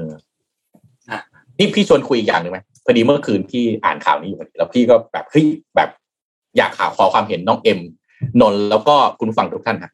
รู้ไหมว่าอัตราการว่างงานประเทศไทยตอนนี้กี่เปอร์เซ็นต์อะให้ทายอุ้ยยากอะอันนั้นอันนั้นน่าจะนะน่าเอจะอน้อยให้ทายให้ทาย เพราะว่าปกติการแล้วว่างงานเวลานะเขานับอะเวลาเขานับอะเขาไม่ได้นับแบบจริงจังขนาดนั้นอะคืออะคุณผู้ฟังด้วย คุณผู้ฟังคิดว่าอัตราการว่างงานประเทศไทยกี่เปอร์เซ็นต์ในช่วงเวลานี้นะ เอาเอาจากช่วงหรือว่า หรือว่างี้ก็ได้ตั้งแต่ช่วงถ้าคำถามนี้ยากไปนะ เอาช่วงปีที่แล้วที่เรามีล็อกดาวน์มีคนตกงาน ซึ่งเป็นเรื่องที่น่าเศร้ามาก จนมาถึงตอนนี้ช่วงเวลาหนึ่งปีที่ผ่านไป อัตราการว่างงานเพิ่มขึ้น กี่เปอร์เซ็นต์ กี่เปอร์เซ็นต์โนว่าประมาณสักห้าถึงสิบเปอร์เซ็นต์ห้าถึงสิบห้าเปอร์เซ็นห้าต์ถึงสิบเปอร์เซ็นต์ห้าถึงสิบเปอร์เซ็นต์เอ็มเอ็มคิเอ็ดมว่าก็คิดว่าเพิ่ปมกี่ระมาณเปอร์เซ็นต์นั้นเหมือนกันประมาณโอเคเออสิบสิบนิดนิดๆอะโอเคแปลว่าแต่ว่าถ้าสมมุติของเดิมเนี่ย อัตราการการว่างงานสมมุติหนึ่งแสนคน ในมุมมองของเอ็มกับนนท์ก็คือเพิ่มมาประมาณหนึ่งหมื่นคนหรือสองหมื่นคนถูกไหมอ่าอ่าใช่อ่าใช่ครับถูกปะถูกไหมโอเค สมมติฐานเป็นอย่างนี้นะอะพี่พี่จะบอกให้ว่าอัตราการว่างงานในประเทศไทยเนะครับ เป็นสิบปีผ่านมาแล้วจนมาถึงช่วงที่มีโควิดปีที่แล้วเนี่ยฮะอัตราว่างงานในประเทศไทยหนึ่งเปอร์เซ็นต์อืมอ่าฮะหนึ่งเปอร์เซ็นต์เท่านั้นเองมากหนึ่งเปอร์เซ็นต์เท่านั้นเดี๋ยวไล่เรียงว่าทำไมหนึ่งเปอร์เซ็นต์แต่ว่าตั้งแต่ปีที่แล้วจนถึงปีนี้นะครับอัตราว่างงานเพิ่มมาเป็นแค่สองเปอร์เซ็นต์โอ้จากหนึ่งเปอร์เซ็นต์เพิ่มเป็นสองเปอร์เซ็นต์แปลว่าแต่ว่าคุณไปถามคนหนึ่งร้อยคนนะเท่าหนึ่งนะอะแต่สองนั่นเท่าคือเท่าหนึ่งเท่าหนึ่งแต่เท่าหนึ่งนั้นคือเพิ่มจากหนึ่งคนเป็นสองคนจากร้อยคนเท่านั้นเองอะนึกออกไหมค่ะคือใช่ base มันต่ำมากว่าอัตราการว่างงานในประเทศไทยเนี่ย ร้อยคนนะมีคนเดียวแต่พี่อยากให้มาดูไส้ในแล้วก็เชิญคุณผู้ชมทุกท่านให้ฟังติดตามมาไปด้วยนะครับสำหรับพี่อันนี้เป็นข้อมูลใหม่มากเพราะว่าตอนที่พี่ทำแผนธุรกิจวางแผนเมื่อก่อนพี่อยู่แผนเอ่อสำนักพัฒนาธุรกิจองค์กรหรือยุทธศาสตร์องค์กร ก็เลยต้องดูตัวเลขพวกนี้แล้วพี่ก็ประหลาดใจมากเป็นไปได้ยังไง เมืองไทยเนี่ยอัตราการว่างงานหนึ่งเปอร์เซ็นคุณไปดูคนต่างจังหวัดนะฮะที่ต้องแบบกลับบ้านไปอยู่ที่บ้านไม่มีแบบว่าไม่มีงานทำก็เลยต้องทำภาคเกษตรอย่างเงี้ย นี่มาดู เมื่อกี้ที่พี่บอกไปนะฮะว่าอัตราการว่างงานในประเทศไทยเนี่ยนะครับเพิ่มขึ้นจากหนึ่งเปอร์เซ็นตนะครับมาเป็นสองเปอร์เซ็นเนี่ยนะฮะเอ่อตัวเลขการว่างงานเนี่ยนะครับ วิเคราะห์จากการที่วิวิธีที่ใช้ก็คือว่าผู้ที่ไม่มีงานทำหรือทำงานน้อยกว่าหนึ่งชั่วโมงต่อสัปดาห์ ถึงจะนับว่าเป็นคนตกงานหรือไม่หรือว่างงาน แปลว่าอะไร ถ้าสมมติตอนนี้คุณเป็นขอขอขออนุญาตนะครับขออนุญาตจริง ๆ คนที่ทำงานอยู่ในธุรกิจสายการบิน วันนี้มาขับ Grab ไม่ถือว่าตกงานนะอืมก็คุณจะมีงานทำค่ะ คุณคุณเอ่อเอ่อได้รับผลกระทบจากโควิด บริษัท lay off มา คุณเลยต้องมาเป็นฟรีแลนซ์นะครับ มีอาจจะมีความสามารถทางการออกแบบกราฟิก คุณมาออกแบบกราฟิกรับงานได้ เข้าไปสมสำรวจคุณ คุณไม่ใช่ไม่ใช่คนตกงานนะ ต้องถามว่าสมมุติฐานแบบนี้ถูกต้องหรือเปล่าคือพูดง่ายๆ ถ้าตกงานไปแล้วยังมีงานทำพาร์ทไทม์หนึ่งชั่วโมงต่อสัปดาห์ ถือว่ายังเป็นคนมีงานทำอยู่ และก็ไม่เข้าเกณฑ์คนว่างงาน พอไม่เข้าเกณฑ์คนว่างงานคืออะไรครับ social safety net มันไม่มีไง คือคุณก็ไม่ได้รับสวัสดิการของผู้ว่างงาน ในคือทางปฏิบัติมันถูกต้องต้องถามว่าอืมหนึ่งชั่วโมงเนี่ย มันหนึ่งชั่วโมงต่อสัปดาห์เนี่ย มันน้อยเกินไปหรือเปล่าคือหมายถึงว่า คืออะคือจะต้องแบบคิด ถ้าสมมติว่า under employed รู้สึกว่าจะใช้เกณฑ์อยู่ที่สามสิบห้าชั่วโมงหรือเปล่าไม่แน่ใจนะคะ ว่าแบบถ้าถ้าทำน้อยกว่านั้นอะ อันเนี้ยคือแสดงว่าคุณไม่ได้ทำงานเต็มเวลา อะแล้วก็มหาวิทยาลัยก็นับนี้ค่ะพี่โทมัส คือว่าสิ่งที่เอ็มเซอร์ไพรส์ตอนนั้นมากเลยคือเอ็มอะพยายามจะเข้าไปในมหาวิทยาลัย แล้วก็บอกว่าเนี่ยเรามาช่วยให้นิสิตนักศึกษาในคนพบอาชีพที่ใช่อะไรอย่างเงี้ยค่ะ แล้วเสร็จแล้วเราก็ค้นพบว่ามหาวิทยาลัยเขามี KPI ในส่วนของ unemployment rate แต่ว่าทุกมหาวิทยาลัยที่เอ็มเข้าไป ไม่ว่าจะเป็นมหาวิทยาลัยชั้นนำอยู่ที่แบบว่าก็คือชื่อดังทั้งหลายเนี่ย หรือมหาวิทยาลัยที่แบบว่า ไม่เคยได้ยินชื่อมาก่อนอะ ก็คือมี unemployment rate อยู่ที่สองเปอร์เซ็นหรือน้อยกว่าอืมทางนั้นอืมคือเก้าสิบแปดเปอร์เซ็นอ่าของนักศึกษาที่จบไปภายในหกเดือนมีงานทำแปลกใจไหมคะ โอ้ยแปลกใจนะแล้วเสร็จแล้วก็คือเพิ่งจะไปดูเนี่ยแหละพอพอหลังจากนั้นก็เลยเข้าไปหาว่ามันคือยังไง คือคนที่กลับไปทำงานอยู่ที่บ้านก็คือไปช่วยพ่อแม่ทำนาเนี่ยเขาก็นับว่า employed นะแต่ใช่ไหมแต่ถูกไหมอาจารย์อ่าอาจารย์ในมหาวิทยาลัยนั้นนะเขาบอกว่าไอ้ที่บอกว่าไปช่วยพ่อแม่ทำนาเขาไม่ได้ไปช่วยพ่อแม่ทำนาจริงๆนะคือหลายคนอืมก็คือพ่อแม่ก็บ่นว่าแบบไปนอนอยู่เฉยๆอะไรอย่างเงี้ย ก็คืออมก็ก็ยังนับว่าเป็น employed นั่นก็เลยเป็นสิ่งสาที่เหเอ็มตุพูดมาเนี่ยฮะค่ะ อืม สิ่งที่เอ็มพูดเนี่ยมันเข้าแก็บอันนี้ต่อไป อันนี้ อันนี้คุณอาจจะตกใจแล้วนะว่าทำงานหนึ่งหนึ่งอะไรนะหนึ่งชั่วหโมนึ่งงชั่วโมงต่ต่ออสัสัปปดาห์ดาห์คือคุณ employed กับ อ่า คุณสมมติขออนุญาตคุณเป็นเอ่อคนทำงานที่อยู่ในโรงงาน วันนี้โรงงานต้องปิด เพราะว่ามีโควิดระบาดในโรงงานคุณ คุณก็เลยกลับบ้านไปอยู่ที่ต่างจังหวัดลองนึกภาพตามนะฮะอาชีพต่างจังหวัดมันก็แทบไม่เหลือ คุณก็เลยสิ่งที่คุณจะได้รับคืออะไรฮะไปรับจ้างดายย่าหนึ่งวันต่อสัปดาห์นั่นคือคุณไม่ตกงานนะ อืมคือเราเราเราพูดแบบเนี้ย เราเอาโลจิกคน ทั่วไปแบบเราอะเราบอกแบบนี้มันต้องเรียกตกงาน อย่างนี้ไม่ตกงานใช่ไม่ใช่ ทีนี้มาดูปัญหาที่อยู่ภายใต้สิ่งที่เอ็มบอกมันเป็นอย่างนี้ฮะมันซ่อนปัญหาร้ายแรงเอาไว้อย่างหนึ่งวิธีการนับ unemployment rate แบบนี้เนี่ยฮะหนึ่งคือ แรงงานจำนวนมากเนี่ยมันมีงานที่ไม่มั่นคงครับ อย่างที่พี่บอกไปเนี่ยกลับบ้านไปรับจ้างดายย่าหนึ่งวันต่อสัปดาห์เนี่ยคุณผู้ฟังหลายท่านครับ คิดเหมือนกันกับผม ผมก็ไม่ได้พูดนะนี่ยกจากคอมเมนต์ที่คุณคุณคุณผู้ฟังจาก Facebook ก็คอมเมนต์มานะครับหนึ่งชั่วโมงต่อสัปดาห์มันจะพอกินเหรอครับนั่นแหละครับ คือ แรงงานที่มีงานไม่มั่นคงนะครับ เงินเยียวยาอะไรก็ไม่ได้ ยังไม่นับสวัสดิการหลายอย่างนะฮะคลอดบุตรทุกพลภาพเสียชีวิต แบบนี้ พอสวัสดิการเหล่านี้หายไป แต่เรายังนับว่าเขามีงานทำอยู่ มันถูกต้องหรือเปล่ามันอัแปลกนะผมไม่ตัดสิน มันแปลกไหมนะครับ แล้วก็แปลกอืมแรงงานในภาคเกษตรอีกนะฮะแรงงานในกลุ่มภาคเกษตรเนี่ยยี่สิบสองยี่เอ่อทั้งหมดยี่สิบสองล้านคนที่เป็นกลุ่มแรงงานนะครึ่งหนึ่งเป็นแรงงานภาคเกษตร เป็นกลุ่มผู้มีรายได้น้อยนะครับ แล้วก็แรงงานส่วนใหญ่ในกลุ่มนี้ไม่ได้อยู่ในระบบประกันสังคม เรายังไม่นับนะครับ กลุ่มแรงงานที่อยู่ในร้านค้าขนาดเล็กค้าปลีกแผงลอยโชว์หวย แผงขายของหน้าร้าน ซึ่งอันเนี้ยไปอาจจะเป็นเจ้าของเองคบผู้ที่เดินขายลอตเตอรี่ เหล่านี้เนี่ยถามว่าไม่ใช่ทุกคนที่จะทำงานเหล่านี้เป็นงานประจำคืออันเนี้ยอาจจะตกกระไดพลอยโจรเลยต้องมาหางานทำแบบนี้ก็ได้แต่ถูกนับว่าเป็นผู้มีงานทำอย่างที่สองการว่างงานแฝงที่น้องเอ็มพูดเมื่อกี้ครับเขาเรียกแบบนี้ครับการว่างงานแฝงคือการใช้แรงงานที่ได้ประสิทธิภาพต่ำกว่าที่สามารถทำได้จริง ทั้งในเรื่องของเวลาทำงานและความสามารถ คืออย่างแรกเนี่ยยกตัวอย่างนะฮะแรงงานในภาคเกษตรประมาณ 40%ทำงานน้อยกว่า 35 ชั่วโมงต่อสัปดาห์ คือถึงแม้ว่าแรงงานในภาคเกษตรเนี่ยนะฮะอยากทำงานเยอะขึ้น เพื่อจะหา product เพื่อจะสร้าง productivity แล้วก็หารายได้มามากขึ้น แต่ลักษณะงานมันไม่เอื้อให้ทำแบบนั้นครับ แล้วก็ไม่สามารถที่จะทำงานได้เต็มกำลังความสามารถที่ตัวเองมี พี่ยกตัวอย่างนะครับ เรามี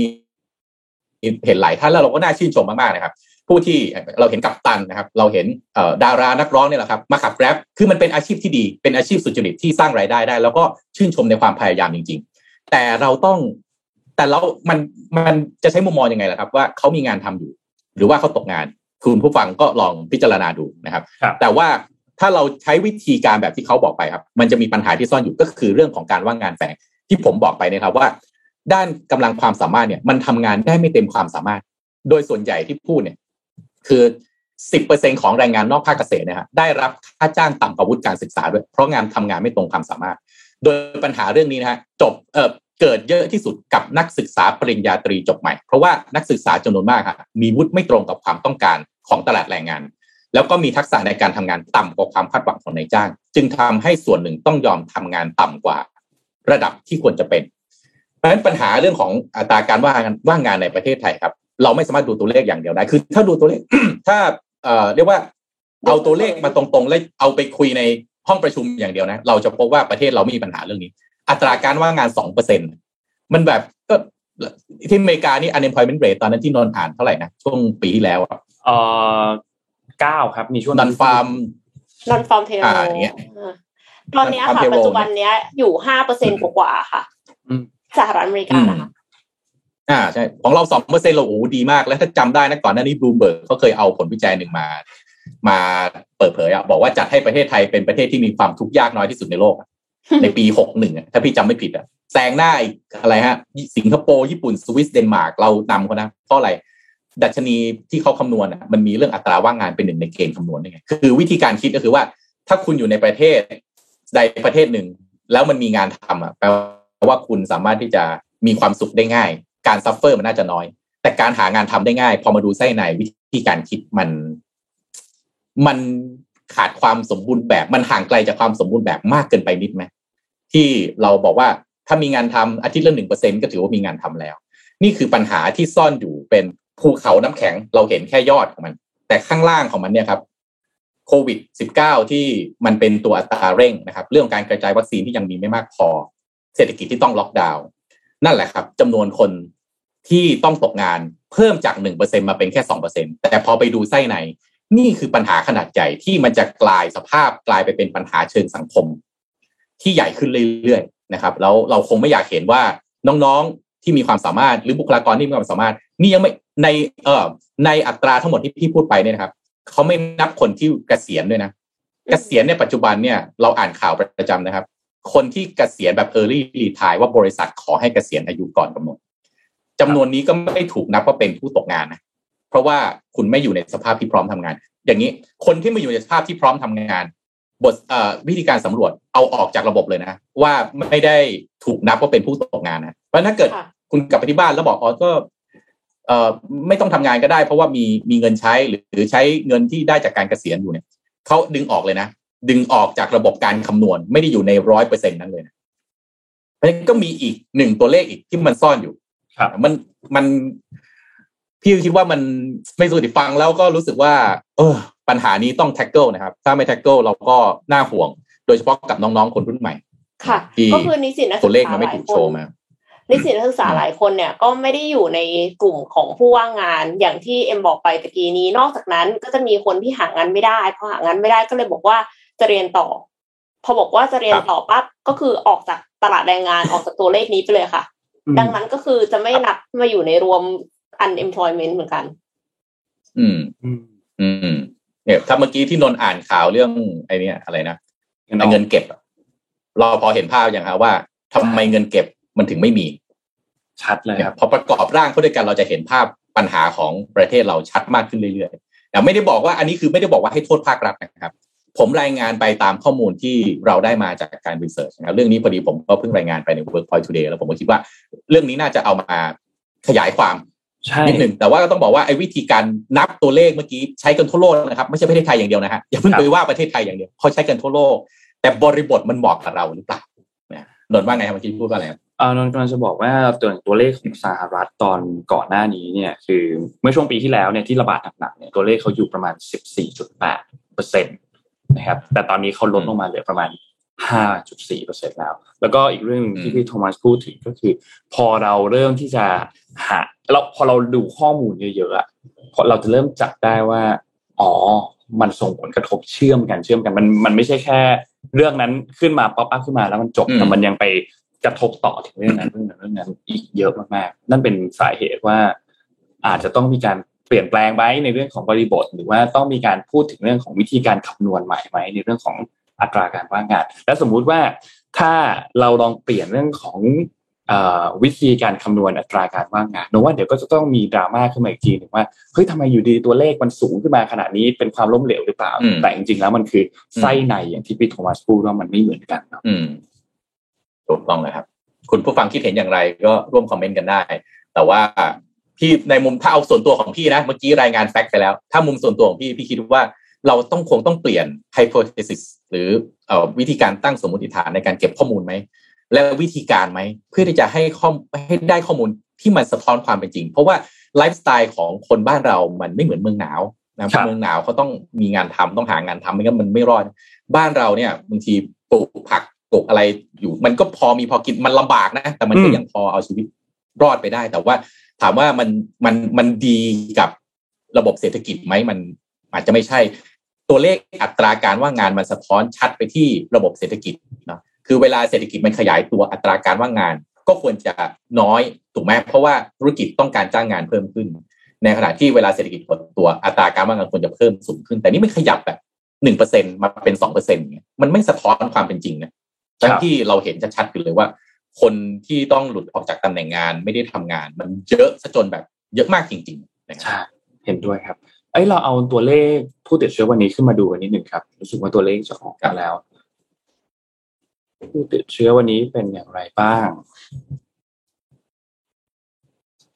หนึ่งหมื่นเก้าพันแปดร้อยสี่สิบสามคนครับสำหรับผู้ติดเชื้อในวันที่สิบสิงหาคม ยังไม่ใช่ตัวเลขนิวไฮแต่ว่าตัวเลขผู้เสียชีวิตสองร้อยสามสิบห้าคน อันนี้เป็นตัวเลขนิวไฮนะครับ สูงขึ้นสูงที่สุด เท่าที่เคยมีมาในประเทศไทยนะครับสำหรับตัว COVID Official Date Count นะครับ หายป่วยกลับบ้าน 22,806 คนครับ ก็เป็นตัวเลขที่สูงครับ รวมๆแล้วรักษาอยู่ 211,000 ครับ ก็นั่นแหละครับตัวเลขผู้เสียชีวิตยังฮิตนิวไฮต่อเนื่องนะครับ แล้วก็ยังสูงขึ้นต่อเนื่องไปมากกว่านี้อีก แน่ๆนะครับ ถ้าหากว่าสถานการณ์ยังไม่ดีขึ้นนะครับ อืม ก็ขอแสดงความเสียใจกับครอบครัวของผู้เสียชีวิตทุกท่านนะครับตัวเลขที่เราจะเห็นแล้วเราคือวิธีการดูง่ายๆเลยครับ ต้องพยายามเชียร์ให้ช่องสีเขียวมันสูงกว่าช่องสีแดงให้ได้เยอะๆแล้วในขณะที่ช่องสีเขียวสูงกว่าช่องสีแดงครับ ต้องเชียร์ช่องสีแดงลดลงด้วยนะครับ คือไม่ใช่ว่าเขียวยิ่งสูงแดงยิ่งสูงยิ่งดีไม่ใช่ เขียวยิ่งสูงยิ่งดี แดงต้องให้ลดให้ได้เยอะๆนะครับ เราต้องการเห็นตัวเลขแดงเข้ากลับไปแตะหลักพันให้ได้โดยเร็วที่สุด และขอตัวเลขตรวจเยอะๆด้วยฮะอะตรวจเยอะๆด้วยอ๋อใช่ใช่ใช่ขอตรวจเยอะ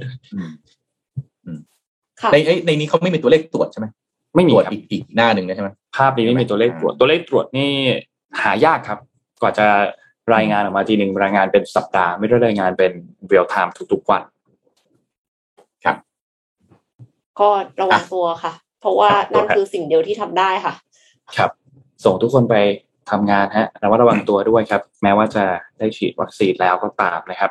วันนี้ขอบคุณสปอนเซอร์ t o k a d e r o Time ครับผู้แทนจำหน่ายนาฬิกา Oris ประเทศไทยนะครับ ตอนนี้ t o k a d e r o Time มีการสานต่อโครงการ for our heroes นะครับมอบกำลังใจให้กับแพทย์พยาบาลและบุคลากรทางการแพทย์ทุกๆท่านนะครับ มีการเอา lunch box ครับ ไปมอบให้กับวันนี้โรงพยาบาลสนามบ้านวิทยาศาสตร์สิรินธรเพื่อคนพิการนะครับ ก็เพื่อเป็นกำลังใจให้กับฮีโร่ที่แท้จริงทุกๆท่านด้วยนะครับ ขอบคุณ SCB นะครับผู้สนับสนุนแสนใจดีของเราครับคอยให้ข้อมูลดีๆกับเรามาเสมอนะครับวันนี้มีข้อมูล SCB EIC ด้วยที่เกี่ยวข้องกับเรื่องของเงินออมในประเทศเรานะครับ เป็นข้อมูลที่น่าสนใจมากใครที่อยากอ่านตัวบทความเต็มมีกราฟที่ละเอียดมากขึ้นกว่าที่เรารายงานวันนี้เนี่ยสามารถเข้าไปอ่านบทความเต็มได้ที่ SCB EIC นะครับยังไงก็ ขอบคุณ SCB มากๆครับ และขอบคุณผู้สนับสนุนรายการเซเลนีโลชั่นและเจลอาบน้ำกลิ่นน้ำหอม อันนี้เป็นคอลเลกชัน Love Story นะครับให้คุณมีผิวหอมนะครับแล้วก็ติดทนนานตลอดทั้งวันนะครับตัวกลิ่นน้ำหอมอันนี้เนี่ยมีเอกลักษณ์ครับนำเข้ามาจากหัวน้ำหอมในประเทศอังกฤษนะครับหาซื้อได้แล้วครับวันนี้วัดสันทุกสาขาครับวัดสันออนไลน์ แล้วก็ 1948 beauty com นะครับเซเลนีหอมไวมั่นใจกว่าครับ และขอบคุณท่านผู้ฟังทุก ๆ ท่านด้วยนะครับ ที่ติดตามเราวันนี้เราก็ยิงยาวมาจนถึง8โมง40 เลยนะครับไม่ว่าจะฟังสดหรือฟังย้อนหลังทางช่องทางไหนก็ตามนะครับขอบคุณทุกท่านมากๆนะครับ ทุกท่านมีความหมายกับเรามากจริงๆ สัปดาห์นี้เรามีหยุดวันหนึ่งนะครับ คือวันพฤหัสวันที่ 12นะครับ นอกจากนั้นจันทร์อังคารพุธศุกร์เราพบกันทุกวันครับ วันนี้เราสามคนลาไปก่อนครับ แล้วพบกันใหม่อีกครั้งหนึ่งในวันพรุ่งนี้ครับ สวัสดีครับ วัสดีค่ะ สวัสดีครับ Mission Daily Report